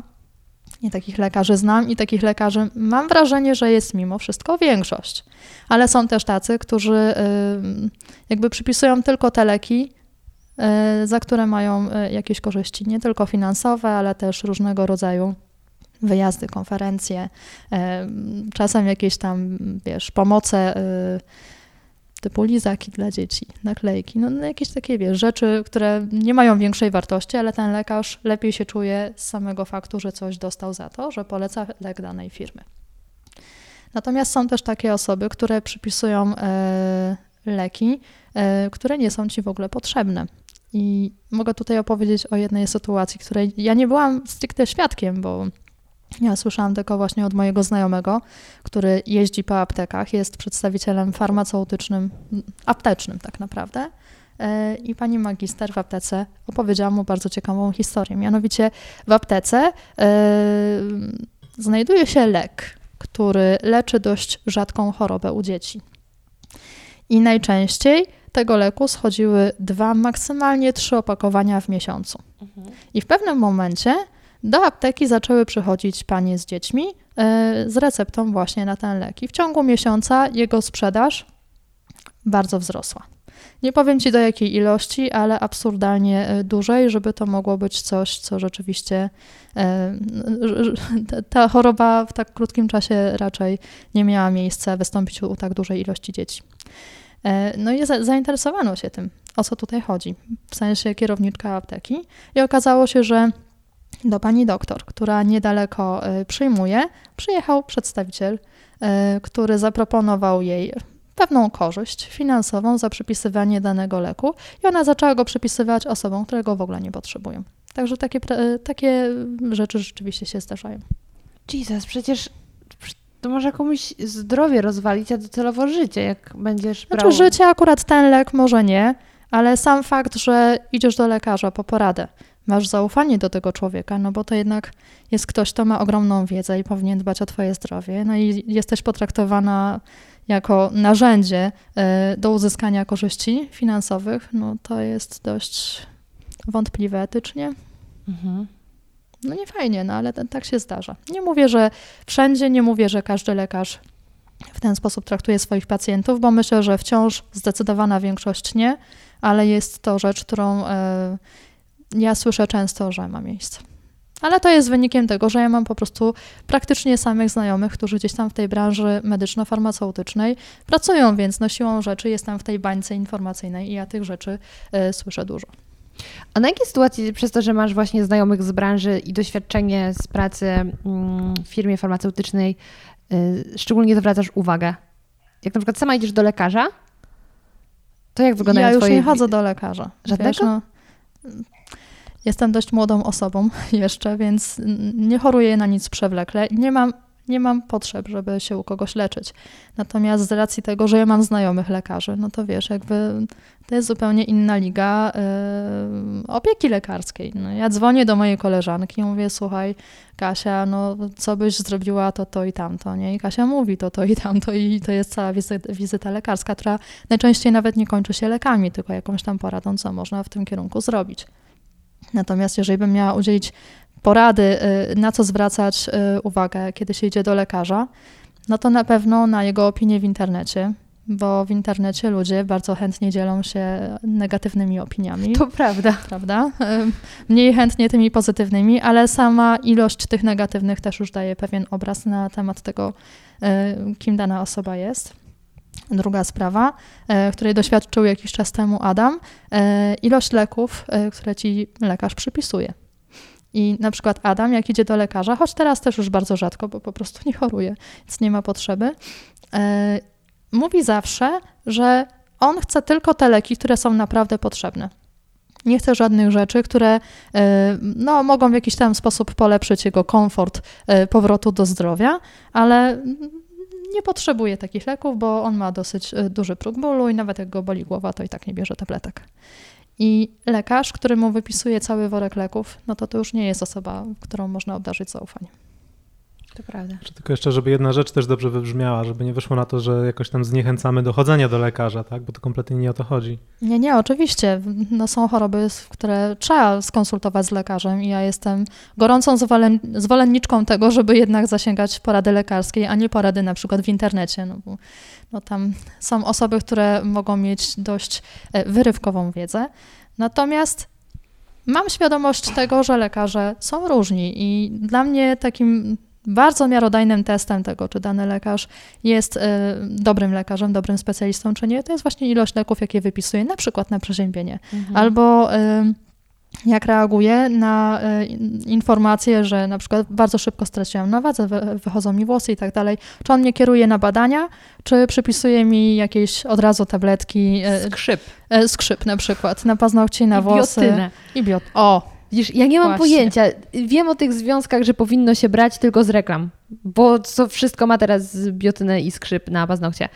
Y, natomiast tak sobie myślę, że to absolutnie nie jest kwestia zniechęcania do chodzenia do lekarzy i korzystania z medycyny zachodniej, bo to zresztą um, bardzo szeroko studiowałaś właśnie te zagadnienia związane z lekami i medycyną Zgadza zachodnią. Się. Ale ja myślę, że to jest kwestia właśnie zachowania zdrowego rozsądku bo y, pse, y, przemysł, y, przemysł farmaceutyczny został w dużej mierze zbudowany na marketingu, a marketing został wymyślony po to, żeby zaspokajać nasze potrzeby. I to nie chodzi o takie nawet potrzeby, z których zdajemy sobie sprawę, tylko z takich, o których jeszcze nie wiemy. I ja trochę tak sobie wyobrażam aptekę, że niektórzy ludzie wchodzą do apteki i patrzą, tu już jest napisane y, skóra i właśnie paznokcie. Tutaj y, bóle głowy, tutaj y, więcej energii i tak dalej. I sobie wchodzisz, wybierasz to, ja proszę to i to i teraz sobie poprawię to. Na tej zasadzie, że idziesz do księgarni, widzisz różne poradniki i myślisz, że kupisz te poradniki, to twoje problemy znikną, nawet bez czytania tych książek. I To trochę tak tak to wygląda. Taki sklepik y, z zabawkami, ze słodyczami tylko dla dorosłych. Taki są, no nawet nie tylko dla dorosłych, bo dla dzieci też są przecież odpowiednie wystawki robione, prawda? No tak. Lizaczki z witaminkami, żelki, bez których dziecko nie będzie się prawidłowo rozwijało. No to są... Gumy do rzucia, takie dobre. O, tak, tak, właśnie. E, Były jeszcze takie marsjanki. Tam zawsze były jakieś fajne gadżety Tak. dla dzieciaków. Pamiętam, Tak. radyjko było kiedyś. Zgadza się. Znaczy, my żyjemy w czasach, w których wmawia nam się, że jesteśmy niedożywieni, że nasz tryb życia jest beznadziejny, że w ogóle każda sfera naszego życia mogłaby ulec polepszeniu Że i na to jest. zawsze się znajdzie jakaś tabletka. To nie jest prawda. Myślę, że już każdy, kto ogląda mój kanał, e, zna moje podejście, że garść tabletek nie rozwiązuje żadnego z Twoich problemów, chyba że jest to choroba przewlekła, na którą tą tabletkę po prostu musisz brać. Ale też wiele chorób przewlekłych, takich jak na przykład nadczynność, niedoczynność tarczycy, y, cukrzyca, można y, w bardzo żmudny, ale jednak efektywny sposób polepszać właśnie dietą. I to jest straszne. Wiesz dlaczego? Że ja mam Hashimoto. Mhm. Mam od 12 lat, no kawał Mhm. czasu. Mhm. I ja poszłam do naprawdę bardzo dobrej pani endokrynolog, w sensie takie były opinie i dalej uważam, że jest powiedzmy dobra. E, I w bardzo szybkim momencie mi wyłapali to Hashimoto, ale ta pani powiedziała, że tylko e, Eutyrox Mhm. i tyle. W sensie niech w ogóle nie zaprzątam sobie głowy tym, co mogę jeść, czego nie mogę jeść, bo to jest, że tak brzydko powiem, gówno prawda. Tabletki to tabletki. I to jest dla mnie straszne, że to była pani jednak też starszej daty, Mhm. gdzie jednak mam wrażenie, że tych y, też y, specjalistów starszej daty trochę się uczyło na zasadzie, ej, słuchajcie, są już leki, reszta się nie liczy. A dopiero prawda. teraz się zaczyna mówić o tym, jak ważna jest ta dieta. To prawda. I to jest piękne, a z drugiej strony smutne, że jednak większość y, lekarzy dalej się do tego nie stosuje i nie mówi o tym pacjentom. Warto zaznaczyć jedną rzecz. Lekarze są różni. I tak jak w każdym zawodzie, masz lepszego specjalistę i gorszego. I prawda jest taka, że starszej daty osoby rzadko się dokształcają. Oni bazują na wiedzy, którą mieli y, na studiach, później oczywiście też tą wiedzę rozwijali, ale w pewnym wieku myślę, że już im się trochę nie chce albo nie czują potrzeby.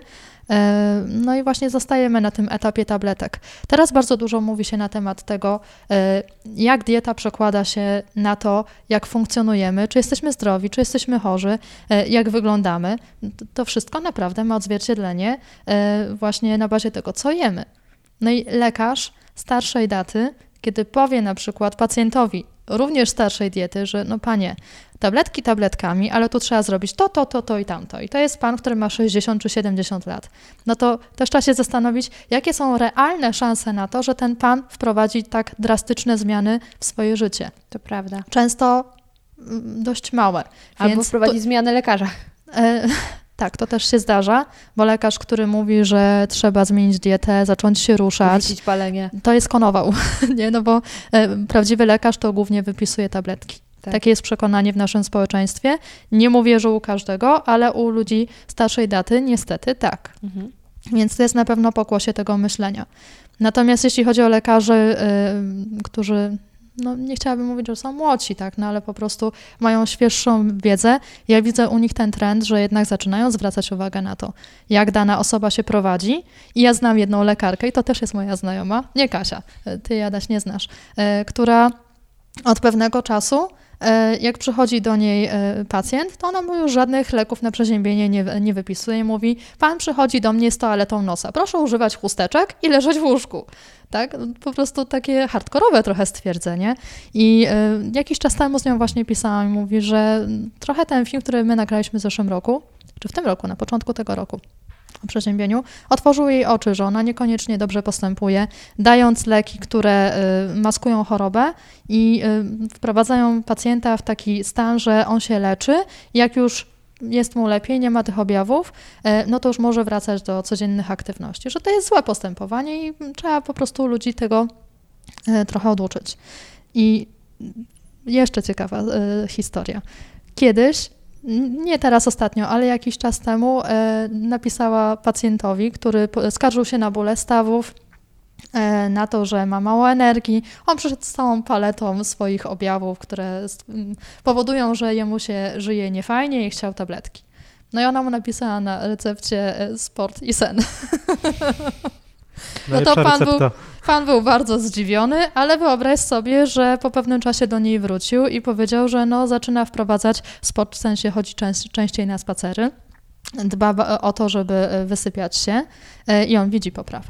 Mm. Więc ja myślę, że długofalowo e, to ma szansę działać, tylko też Absolutnie. pytanie, kto będzie chciał z tego korzystać. Mhm. A duża rola, je, przepraszam, a duża rola jest jednak tutaj lekarzy, żeby oni zaczęli em, takie zalecenia stosować, żeby mieli odwagę, no bo, Bo pacjenci dalej są mają naprawdę, autorytet. Oczywiście, pacjenci są bardzo różni i oni często przychodząc do lekarza, oni już wiedzą, czego potrzebują. Oni mówią, proszę mi wypisać na recepcie to, to i tamto. Mhm. No i ten lekarz jakby oczywiście może powiedzieć nie, bo to nie jest panu potrzebne, ale też bardzo często macha ręką, bo ma bardzo dużo pacjentów, ma mało czasu na każdego z tych pacjentów Tak. i czasem nie ma y, możliwości rozdrabniać się i dla świętego spokoju już wypisze, niech ten pan idzie, Mhm. bo tutaj kolejka jest i trzeba przyjmować następnych. Tylko też tak, żeby wybrzmiało ci starszej daty, młodszej daty lekarzy, no też znamy lekarza.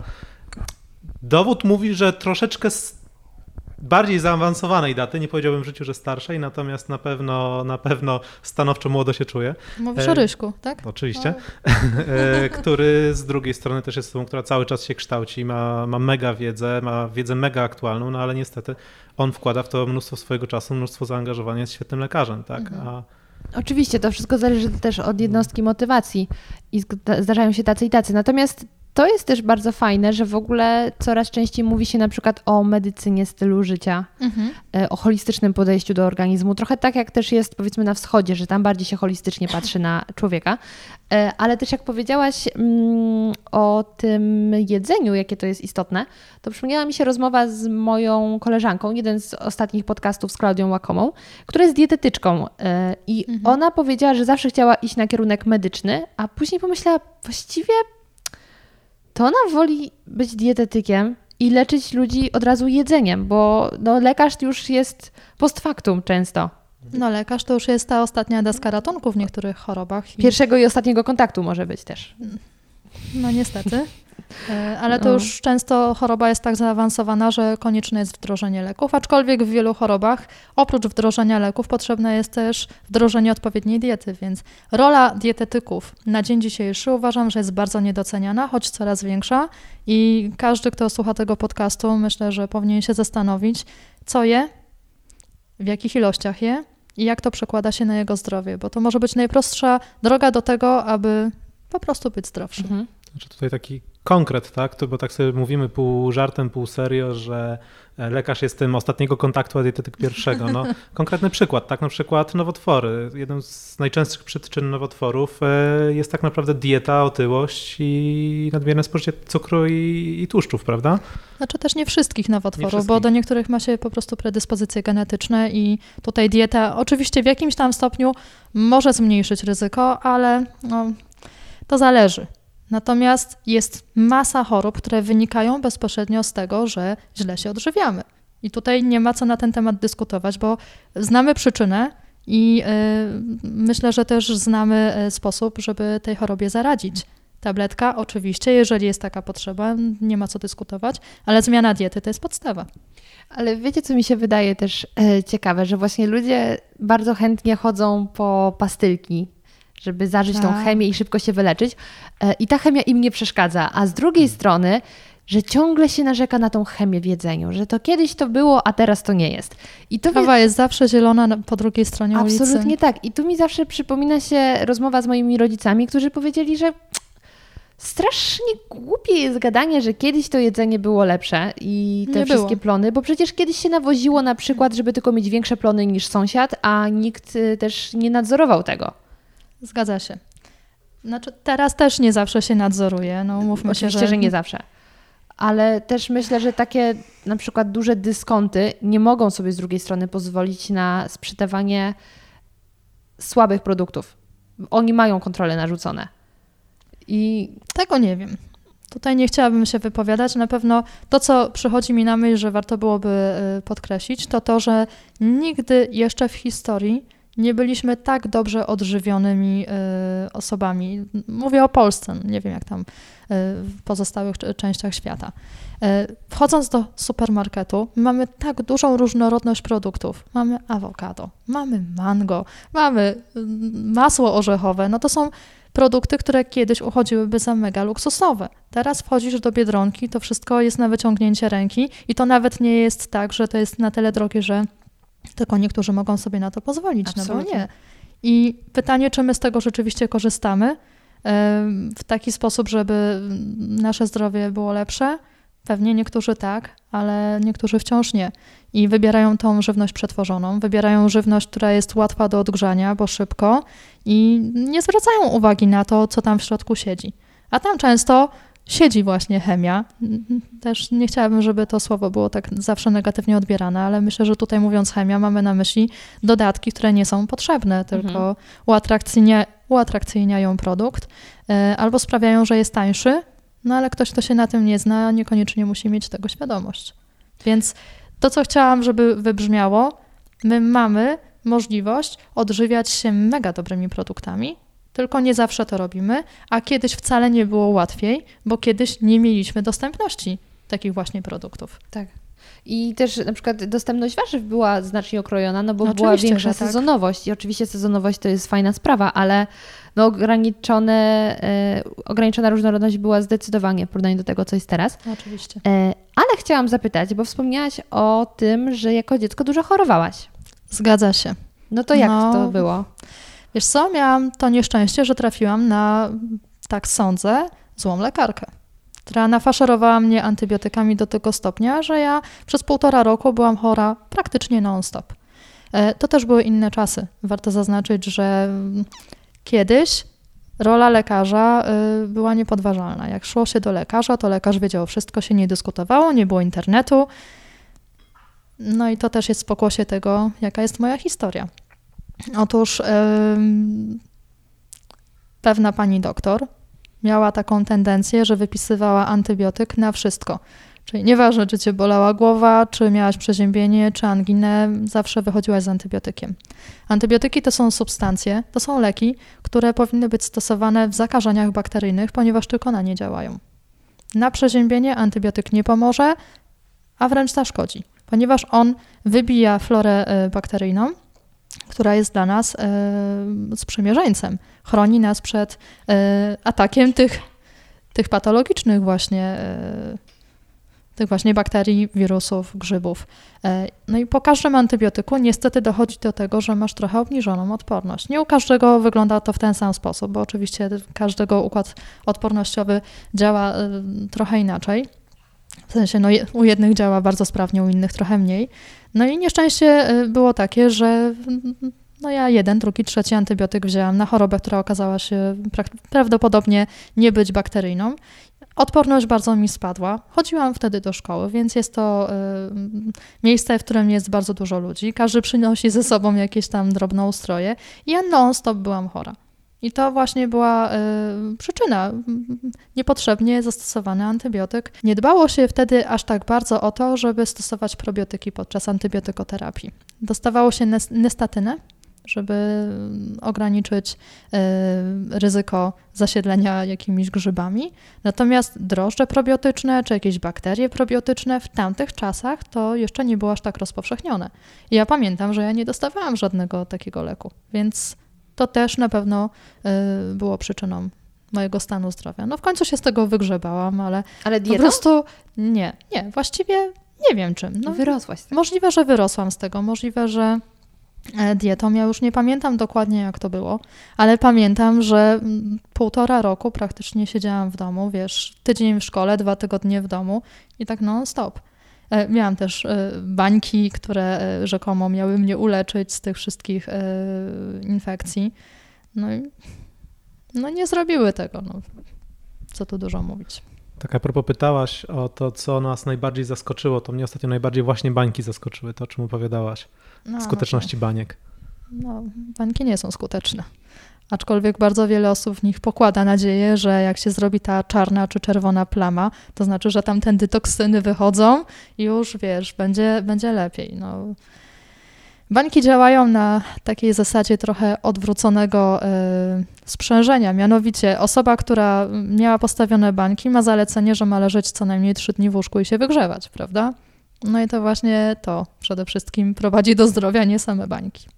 Okej. Mnie akurat to nie zaskoczyło, tylko bardziej to, o czym mówiłeś, że były jakieś badania, które wskazują na to, że bańki mogą działać nawet zupełnie odwrotnie. Tak. Mm, Generalnie jest taki efekt, który pewnie wszyscy znamy, efekt placebo, ale jest też efekt nocebo, Mhm. czyli efekt odwrotny. I bańki, zwłaszcza ogniowe, y, no, dla niektórych są przerażające, no też nie ma co się dziwić, no bo to jednak ogień, ludzie się boją ognia, to jest, bardzo, to jest zrozumiałe. I y, u niektórych dzieci, ale także u dorosłych, y, stawianie baniek wiąże się ze stresem, wiąże się z jakimś przerażeniem i wcale nie powoduje szybszego powrotu do zdrowia, tylko wręcz przeciwnie. No niestety taka osoba potrafi dłużej chorować. Nie miałam nigdy baniek, ale miałam inne e, rzeczy, e, bo zupełnie to nie związane z chemią, ale e, a propos dziwnych rzeczy. E, to jak byłam dzieckiem, to mm, zdarzało się, że ja płakałam bardzo mocno przez sen e, i miałam otwarte oczy, ale rodzice nie byli w stanie mnie obudzić. Dalej spałam. No to więc było, że ktoś rzucił na mnie urok. I słuchajcie, zabrali mnie do jakichś takich pań na wiosce, bo to tam niedaleko była, y, które nad głową przelały mi wosk, jakoś coś tam i się skończyło. Taka magia a propos chemii i magii. Pytanie, czy to się skończyło od lania tego wosku, czy po prostu choroba ustąpiła samoistnie?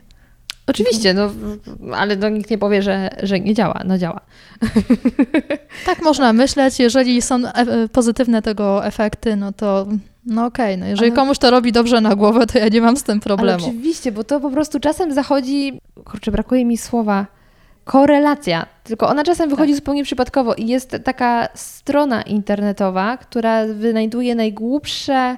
Tak, znam ją. Tak, i to jest takie, że ktoś właśnie tego dnia zdobył Nobla, y, w tym roku zdobył Nobla i przypadkiem w tym roku było y, ileś tam rozwodów. I to zachodzi właśnie ta. Tak, E, i ciąg przyczynowo-skutkowy. Dokładnie, i to jest takie właśnie a propos tego. Mi Bardzo spodobał taki przykład, ostatnio słyszałem w jakimś wywiadzie w radiu, że prowadzono badania na temat chorób serca w różnych krajach. No i w- Wielkiej Brytanii, w Stanach Zjednoczonych mają dość tłustą dietę. To się wiąże z chorobami serca. Ale mówią tam też po angielsku. W związku z tym wniosek z badania był taki, że mówienie po angielsku generalnie powoduje choroby serca, tak? No bo jest korelacja jest, prawda? Logiczne. To, to brzmi na bardzo logiczne y, wnioski. a język polski pomaga lepiej trawić alkohol. Stanowczo. No raczej. W ogóle wszystkie języki słowiańskie. Hej, nie wiem czy wiesz, ale oprócz podcastu radioaktywnego prowadzę również podcast kulinarny, który nazywa się Zmacznego. Ale spokojnie, nie dowiecie się z niego, jak przygotować doskonałe krokiety, bo to znajdziecie sobie w internecie. Ja natomiast opowiadam Wam niezwykłe historie związane z jedzeniem. Co ma wspólnego system zarządzania kryzysowego w Stanach Zjednoczonych z siecią restauracji serwującą gofry? Jak jajka i bekon stały się kultowym amerykańskim śniadaniem i co to ma wspólnego z paleniem papierosów? A także dowiecie się, jak Pumpkin Spice Latte z napoju kawowego stał się częścią popkultury i fenomenem, który odmienił Amerykę. Tę oraz inne historie usłyszycie w moich reportażach, które publikuję w podcaście Zmacznego. Jest on dostępny we wszystkich aplikacjach do podcastów, na Spotify, a także na YouTubie. Let's make food great again. Słuchajcie, wpadło mi teraz do głowy, jak opowiadałaś jeszcze o diecie, mm, takie pytanie dotyczące y, chleba na zakwasie i chleba drożdżowego. Mhm. Bo mówi się, że chleb na zakwasie jest zdrowszy. Z tego, co mi wiadomo, to chyba jest. Ale to chodzi o zawartość fitynianów, które utrudniają y, wchłanianie różnego rodzaju substancji, takich jak żelazo na przykład. Ale czy w, tym zakwasie zachodzi, powstają te Wiesz co, fityniany? podczas właśnie y, procesu produkcji y, chleba na zakwasie, Mhm. te fityniany, no, znaczna ich ilość jest po prostu, Boże, brakuje mi dzisiaj słów, y, no nie ma ich. Mhm. One są niwelowane w trakcie tego procesu. Czy jeśli chodzi o chleb, chleb drożdżowy, chyba, chyba to właśnie tak nie wygląda. No właśnie, bo tak sobie myślałam, kurczę, no jedno i drugie to jest fermentacja. Jedno i drugie to są tak. żywe organizmy sprawiają, że to się dzieje. Mhm. Tylko lekko doprecyzuję, bo to mogło troszeczkę źle wybrzmieć, że to w tym drożdżowym jest więcej tych fitynianów. Tak, tak. A Mhm. w tym na zakwasie jest ich mniejsza ilość. Z tego co ja wiem, możliwe, że jest inaczej, ale no ja nie jestem tutaj specem, bo ja się za bardzo pieczeniem chleba nie zajmuję. No, ale chemia to chemia. Em, no właśnie, bo tak zaczęłam się zastanawiać, czy to faktycznie, no bo fermentacja to fermentacja i tak Mhm. tam tylko różne rzeczy sprawiają. Trochę dygresja, ale tak a propos procesów chemicznych to No to trzeba by było to sprawdzić. Jakie masz ym, najnowsze rzeczy jeszcze do zbadania i do opowiedzenia na kanale? Bo jak tak przyglądałam tematycznie, to tego jest naprawdę dużo i ja się zastanawiam, jakie jeszcze mogę mieć wątpliwości, które ty mogłabyś rozwiać. I tak na pierwszą myśl nic mi nie przychodzi do Jest głowy. ich bardzo dużo. My na dzień dzisiejszy mamy zaplanowanych 18 albo 19 tematów odcinków, które na pewno się pojawią. E, I cały czas dochodzą nowe. Jest jeszcze lista tak przynajmniej ze 100 pomysłów, które są rzucone jako hasło. Kiedyś się tym zajmiemy prawdopodobnie. No, dokładnie. Ja się zajmuję dość wąskim wycinkiem chemii, czyli chemią medyczną, ale to jest bardzo rozbudowana gałąź, jak się okazuje. A jeśli chodzi o kwestie zdrowotne, ludzie mają tak wiele pytań, że pod każdym z naszych filmów e, są propozycje mm, tematów do odcinków liczone. Nie wiem, no 15-16 na pewno by się uzbierało pod każdym z odcinków. A jakie jest takie najczęstsze pytanie albo prośba o materiał, który dostajecie? Ostatnio y, o elektronicznych papierosach, czy są y, mniej szkodliwe od tych y, tradycyjnych i dotyczące również wody y, de- nie destylowanej, tylko y, filtrowanej. Czy ona rzeczywiście jest ok, czy nie? A, to, tak. To jest pytanie, które mnie też ciekawi, bo Mhm. jakiś kiedyś był materiał taki w internecie, że ostatecznie tam jest o wiele więcej tych bakterii na filtrach i że tego nie wolno. To zależy, jak y, się wymienia filtry, czy odpowiednio często i jakiej y, firmy filtry się stosuje, bo one też są różne. To jest temat, który na pewno podejmiemy, więc można się ja spodziewać czekam. e, materiału. E, Natomiast jeśli chodzi o e, papierosy elektroniczne, nie wiem, czy zrobimy materiał na ten temat w najbliższym czasie, ale to też jest, też jest bardzo ciekawa sprawa. To już mogę na dzień dzisiejszy powiedzieć. Zwłaszcza osobom, które czekają na ten materiał już długo i wciąż go nie ma, e, że papierosy elektroniczne oczywiście są bardziej bezpieczne niż te tradycyjne, ale to nie oznacza, że one są zdrowe. No to w ogóle nie ten kierunek, bo one wciąż utrzymują nauk, a co najgorsze, y, ostatnio patrzyłam na statystyki y, wykorzystania papierosów przez dzieci. No i to, to nie jest coś zabronionego. To nie jest tak, że idziesz do kiosku i pani się ciebie pyta, czy masz 18 lat, bo nie może ci sprzedać y, tego wyrobu, y, jeśli, jeśli nie jesteś pełnoletnia. Z papierosami elektronicznymi jest zupełnie inna sytuacja. Możesz sobie kupić na przykład przez internet. I w związku z tym wiele dzieci oraz młodzieży y, popada w nauk właśnie dlatego, bo są dostępne. Czy ja tu jeszcze jedną kwestię bym może zaznaczył, nie poruszył, bo to, to akurat jest mniej medyczna, a bardziej, e, bardziej znajomość biznesu, bo akurat dość sporo czasu w Chinach e, miałem okazję spędzić i większość tych fluidów, z tego co wiem, jest importowanych z Chin. A w Chinach trochę tak jest, że wciąż tam jest dość mocna wolna amerykanka. Znaczy są, są fabryki, są producenci naprawdę świetni w Chinach, y, którzy robią naprawdę produkty na poziomie. No, tak chyba najbardziej znanym no, to jest na przykład iPhone, tak, który jest produkowany w technicznie bardzo dobrych fabrykach y, w, w Chinach. Technicznie. Oczywiście można tam dyskutować o podsłuchach, nie podsłuchach i tak dalej. To jest zupełnie inny temat, nie chcę tego nawet poruszać. Xiaomi jest też chińskie, nie? Tak, tak, tak. No, to też. E, Huawei, jest mnó- mnóstwo chińskich marek. No, Apple chiński nie jest, ale w Chinach produkuje. E, Praktycznie wszystkie smartfony są produkowane w Chinach. Natomiast e, to, do czego chciałem, do czego chciałem dojść. Niestety, często, szczególnie polskie firmy, kupują te produkty od fabryk chińskich, które niekoniecznie są godne zaufania. E, I to, co deklarują w składzie, w Chinach nie ma takiej kontroli jak w Polsce nad tymi produktami. To znaczy, to co Chińczyk deklaruje w składzie, umówmy się, że w Polsce te firmy to zazwyczaj są stosunkowo małe firmy. Oni nie mają nawet bardzo możliwości zweryfikowania tego. To nie jest też jakoś z tego, co wiem, w polskim prawie bardzo kontrolowane. To nie jest jakoś bardzo ustandaryzowane, tak, co powinno być w tych fluidach. Chyba nie ma w ogóle żadnych przepisów na ten temat. I ja, niezależnie od tego, czy one teoretycznie są zdrowe, czy nie, to ja troszeczkę bym się bał tego, co tam tak naprawdę jest, albo co może być. Zdrowe to jest złe słowo, bezpieczne. Y, no oczywiście, że to jest złe słowo. Natomiast... Absolutnie. Palenie nawet elektronicznych papierosów, no nie można powiedzieć, że jest zdrowe w żadnym wypadku. Mhm. I to też często jest tak, że w Chinach dość, dość mocnym tematem jest temat, y, są tematy polityczne, co myślę, że każdy doskonale, doskonale wie. I tam właścicielami fabryk nie są to osoby, które się świetnie na tym znają, tylko te, które mają najczęściej jakieś plecy. Mhm. E, I oni w ogóle mogą nie mieć pojęcia o tym produkcie. Oni wezmą jakiegoś Chińczyka, który powie, że się na tym zna, coś przygotuje i generalnie wygląda dobrze. Jeżeli to wygląda dobrze i się sprzedaje, to jest fajnie. Tak? Nie, nie wchodźmy dalej w ten temat. Także to jeszcze takie. Także śliski temat. Śliski tak. temat, ale jak powiedziałeś o tych składach niepewnych, to przypomniało mi się, że e, kiedyś rozmawiałam z moim kolegą, który siedzi w mm, przemyśle odżywek sportowych. Mhm. I mówi, że to jest w ogóle tragedia, co się dzieje z tymi wszystkimi białkami, izolatami i tak dalej. I że tak naprawdę większość firm, które są dostępne w Polsce, powstają w dokładnie tym samym miejscu. E, a składy się tak rozjeżdżają z rzeczywistością, zawartością poszczególnych rzeczy. I mówię, ty, no nie smuć mnie, to jak ja nawet zapłacę więcej, to nie mam pewności. Mówi, no niestety nie, bo to wszystko powstaje w tym samym miejscu. Te, nawet słodziki są te same używane i e, aromaty. Takie aha. Problem jest w tym, że tego się nie kontroluje. No właśnie. Bo to nie jest lek, tylko to jest żywność. Mhm. I taki jest finał. I to samo jest z suplementami diety. W dużym uproszczeniu można powiedzieć, że to jest żywność. To nie jest coś, co macie leczyć, ponieważ suplementy diety nie są przeznaczone dla osób chorych, tylko dla osób zdrowych. Mhm. O tym też się rzadko mówi. To prawda. No osoba zdrowa w sumie raczej nie ma y, naturalnej potrzeby sięgania po suplementy, bo stwierdza, jestem zdrowa i zwykle właśnie sięgają ci, którzy już coś tam ze zdrowiem mają. Czy znaczy, wiesz co, dla suplementów diety jest miejsce. Ja myślę, że jeżeli taki... D3. To też jest na przykład, nie? Ale nie, no ja na przykład, y, jeżeli chodzi o witaminę D3, y, stosuję lek. Mogę powiedzieć firmę Vigantol bez recepty. A czym się e, różni w takim razie suplement witaminy D3 a lek? Przy leku masz pewność, że w składzie jest to, co deklaruje producent i ma to działanie lecznicze bądź zapobiegające chorobom. Natomiast mm. w suplementach, tak jak z żywnością, może polepszyć to Twój stan zdrowia, bo no, żywność generalnie ma taki potencjał, ale nie masz pewności, co jest w środku.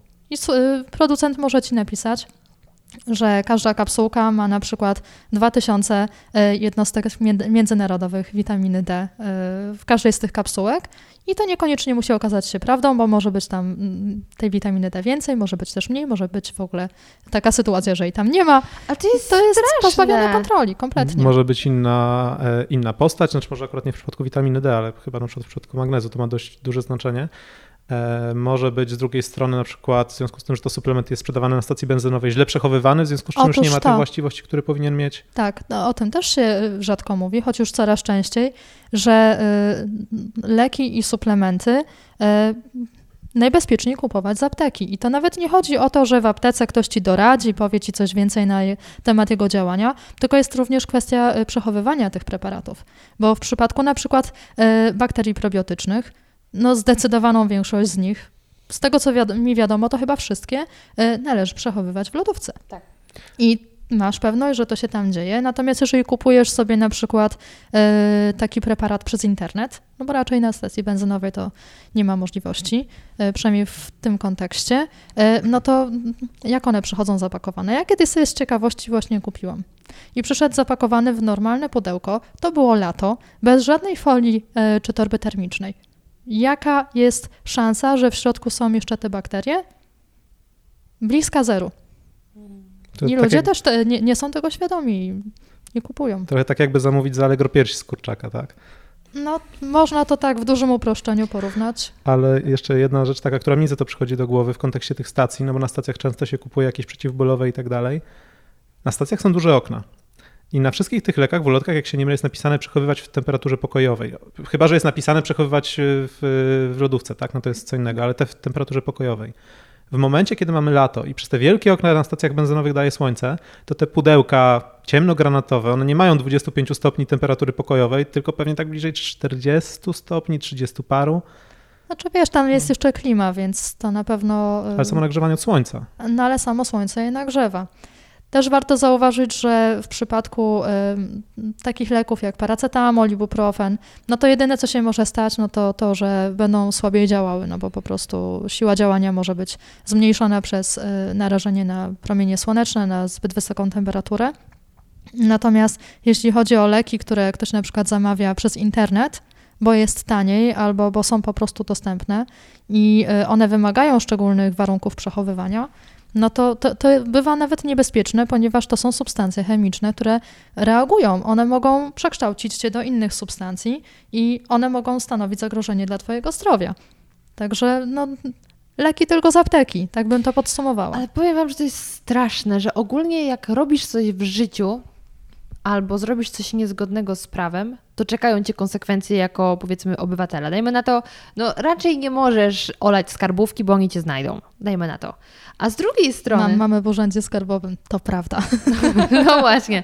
A z drugiej strony jesteś firmą, która robi duży hajs i nie masz żadnej odpowiedzialności za to, co sprzedajesz, bo ty tylko e, sugerujesz, co może być w środku tych tabletek, a nie. To tak jak e, nawet jak się sprzedaje ser żółty i na opakowaniu jest ułożony ser, zawsze jest napisane propozycja podania, chociaż nikt się nie mhm. spodziewa, że w tym opakowaniu przy okazji też będzie sałata, żeby ładnie wyglądało. I tam to się pisze, a tych cholerne suplementy nawet tego nie mają, że sugerowana zawartość jednostkowa. Wiesz co, tu za to parę słów z swojej strony powiem, bo ja akurat marketingiem się zajmowałem przez wiele lat. Tylko mogę z ręką na sercu powiedzieć, że to zawsze był etyczny marketing. To znaczy ja dobra, nigdy... dobra.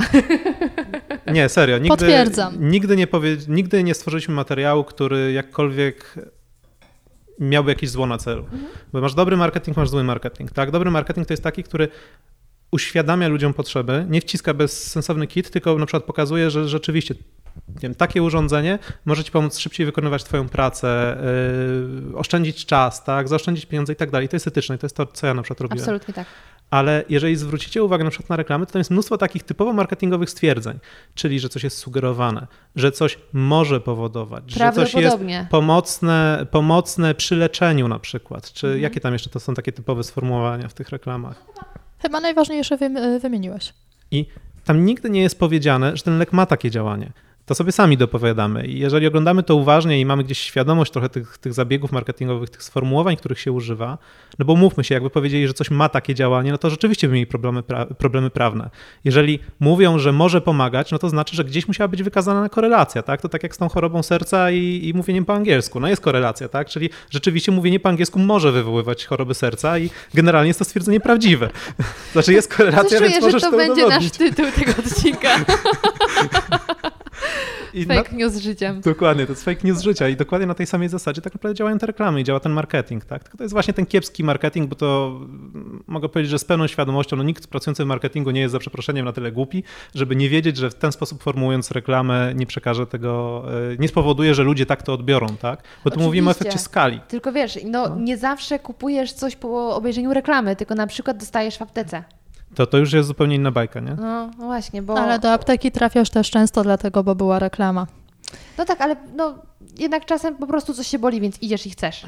E, a Zgadza się. też to, co mnie na przykład, y, bo ja też studiowałam psychologię w biznesie, także reklamy i tak dalej to w serduszku. Tak, tak, też e, etycznie, nie? Też etycznie. Nie, no właśnie my nie uczyliśmy się robić reklamy, tylko uczyć się je rozumieć i jak działa ten cały przekaz, jak działa to na psychikę. Mhm. E, ale to, co mnie strasznie zdenerwowało, kiedy na zajęciach uświadomiono mi, jak się konstruuje większość reklam leków i suplementów diety, one są oparte na strachu. Szczególnie jeśli są do osób starszych kierowane. I jeszcze na jednym, jeszcze na emocjach, czyli większości takich leków, powiedzmy, nie dla osób starszych, tylko nie wiem, jakiś tam przeciwbólowy na przeziębienie, to jest standardowy, standardowy y, scenariusz, czyli mamy nieszczęśliwą rodzinę, chore dziecko, tata też chory i że tak zawiodłeś dalej. swoich bliskich, bo nie pojedziecie na narty. Zanie, zaniedbujesz bliskich, bo nie pojedziesz na narty, nie bawisz się z dzieckiem i tak dalej. W tym momencie już ta chora osoba, czy nawet jeszcze nie chora, ale która kiedyś będzie chora, zaczyna mieć, no kurczę, rzeczywiście, to, to, no, pali mnie, ale szkoda tych dzieci biednych, Mhm. jeszcze się zarażą. Nie? I później jest ten jeden wspaniały lek, który nie ma żadnego tak naprawdę działania po- poza działaniem przeciwbólowym i takim kryjącym e, objawy, a nie leczącym. Nie ma działania leczniczego tylko takiego. Przychodzi jak ten bohater, ratuje rodzinę, rodzina jest szczęśliwa, wychodzą, bawią się w jesiennych liściach i tak dalej. Tak? I 90% reklam na, e, na różnego rodzaju właśnie leki, czy to przeciwbólowe, czy związane z przeziębieniem, no dokładnie na tym modelu bazuje. Absolutnie tak. No to, to jest magia.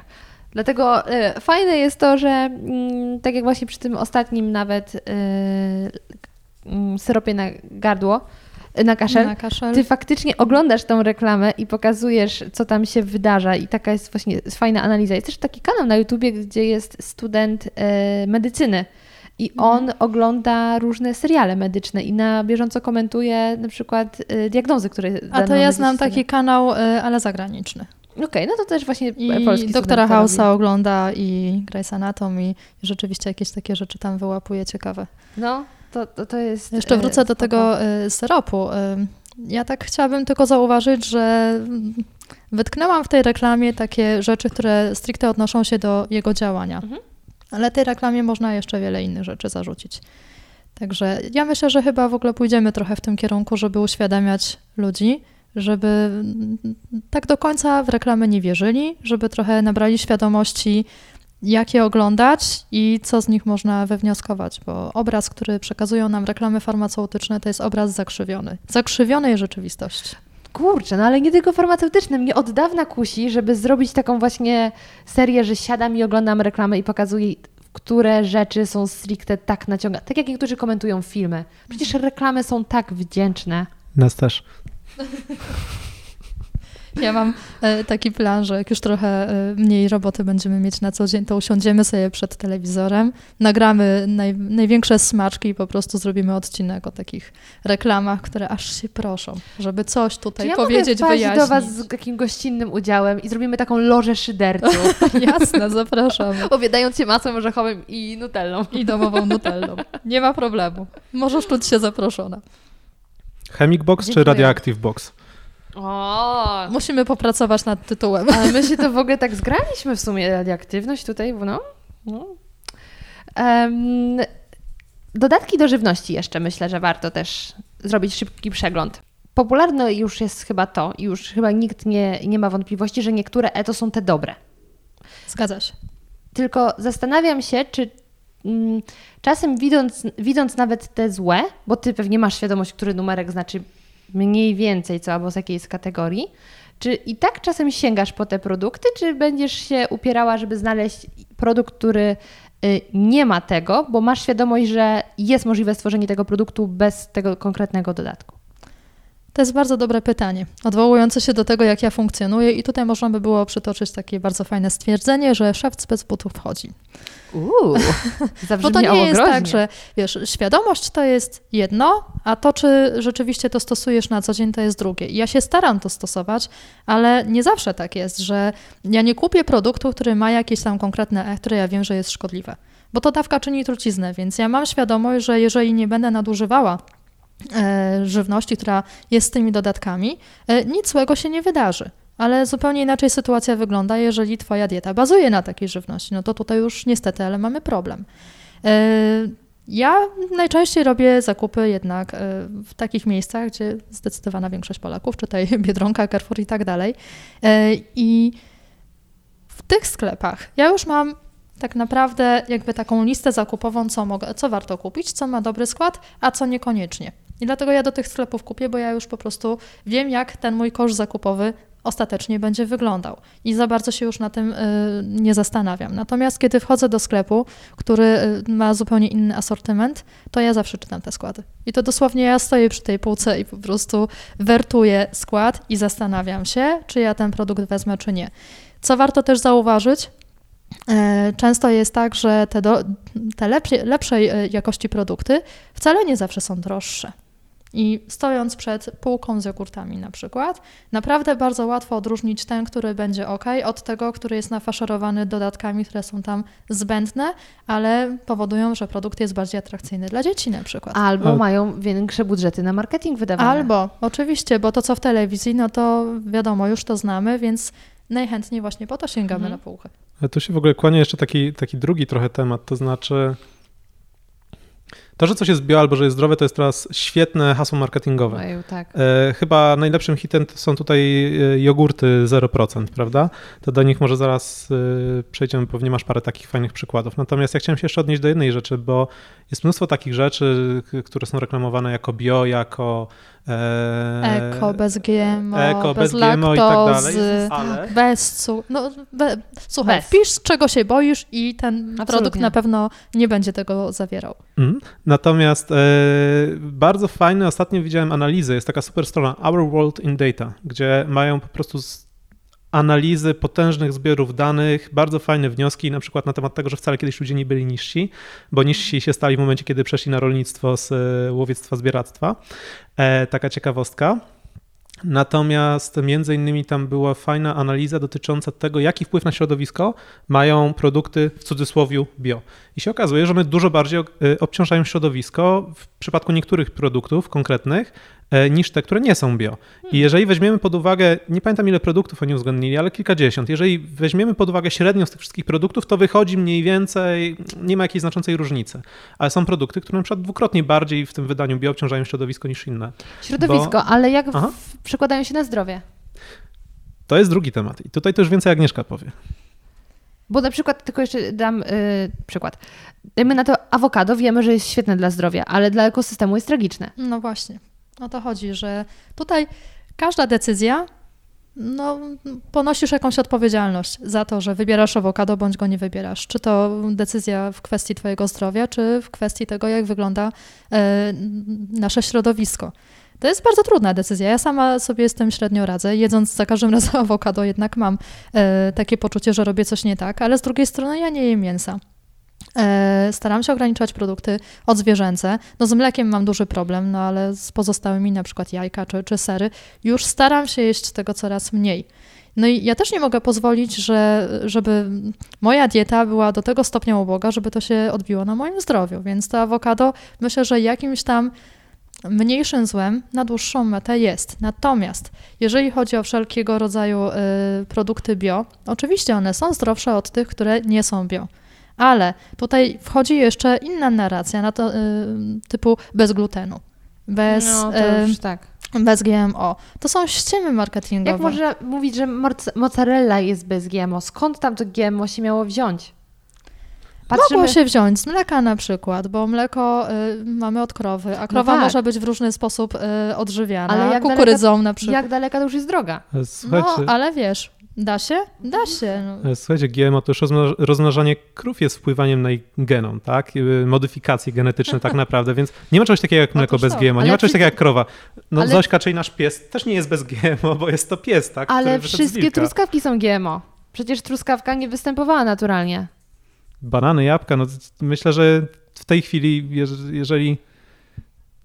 Ja Nie nie, ma- wiem, czy można powiedzieć Tak. o jakimkolwiek produkcie naturalnym, że on jest bez GMO. Ale to jest narracja y, w trochę innym kontekście. Wiesz, my się tego GMO boimy jako czegoś, co powstało w laboratorium. A jak w laboratorium, to już na pewno szkodliwe, niebezpieczne. Potrzebujemy dużej ilości badań. A z drugiej E. strony wracamy do tematu suplementów i leków, które No. kupujemy bez zastanowienia. No wiesz, jeżeli na suplemencie byłoby napisane bez GMO, to ja myślę, że dużo lepiej by się sprzedawał niż ten, który takiej informacji nie ma. Ja czekam na chipsy bez GMO. Są przecież. Ojej, Idziemy do sklepu. idziemy. Produkt idealny.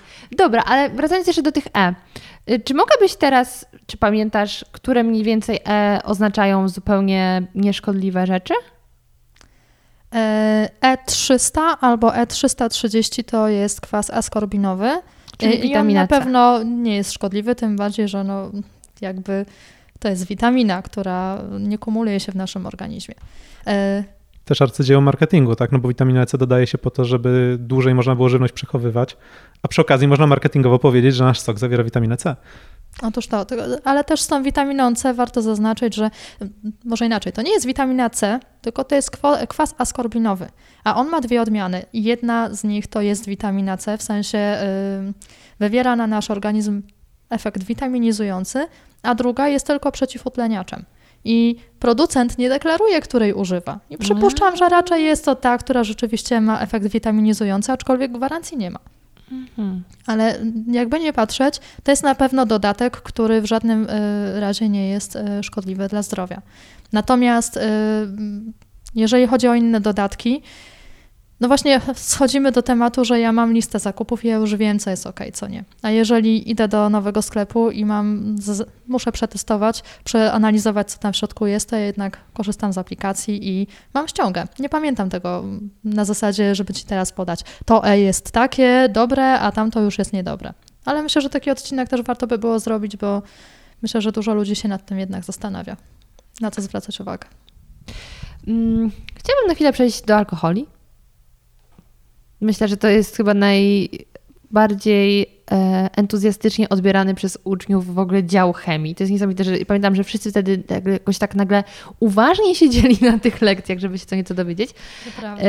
Ale chciałam zapytać, czy są alkohole, które faktycznie lepiej się trawią, mówimy o alkoholach, no już takich, mm, alkohol etylowy, które lepiej się trawią i po których się będziemy czuć następnego dnia lepiej, czy nie ma to w ogóle znaczenia, który to jest alkohol, tylko liczy się ta dawka?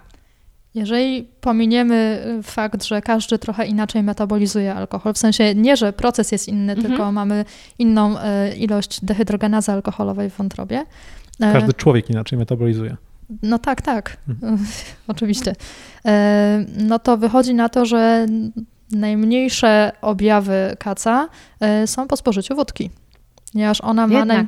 Tak. Myślałam, że okej, okay. bo ja ostatnio odkryłam, że whisky dobrze na mnie działa, że wino słabiutko, ale whisky doskonale. To jest wszystko kwestia tego, jak dana osoba zareaguje na dany alkohol. No ja na przykład po whisky też nie mam y, złego samopoczucia, rano się czuję ok, mhm. ale ja też nie piję zbyt często, żeby no ja nie też. powiedzieć raz na ruski rok. Tak, tak. Ale whisky uchodzi za alkohol, po którym bardzo dużo osób jednak czuje się źle. A źle? Źle. Okej. Okay. A po wódce nie, ale z wódką jest taki problem, że wódki bardzo często się pije ogromne ilości i to też źle wpływa na jej PR. I pewnie dlatego dużo osób sądzi, że to właśnie wódka jest taka e, to jest alkohol, po którym występują największe objawy kaca. No ale tak jak mówię, no to ma związek z tym, ile tego alkoholu spożywamy, a nie z tym, jakiego rodzaju jest to alkohol.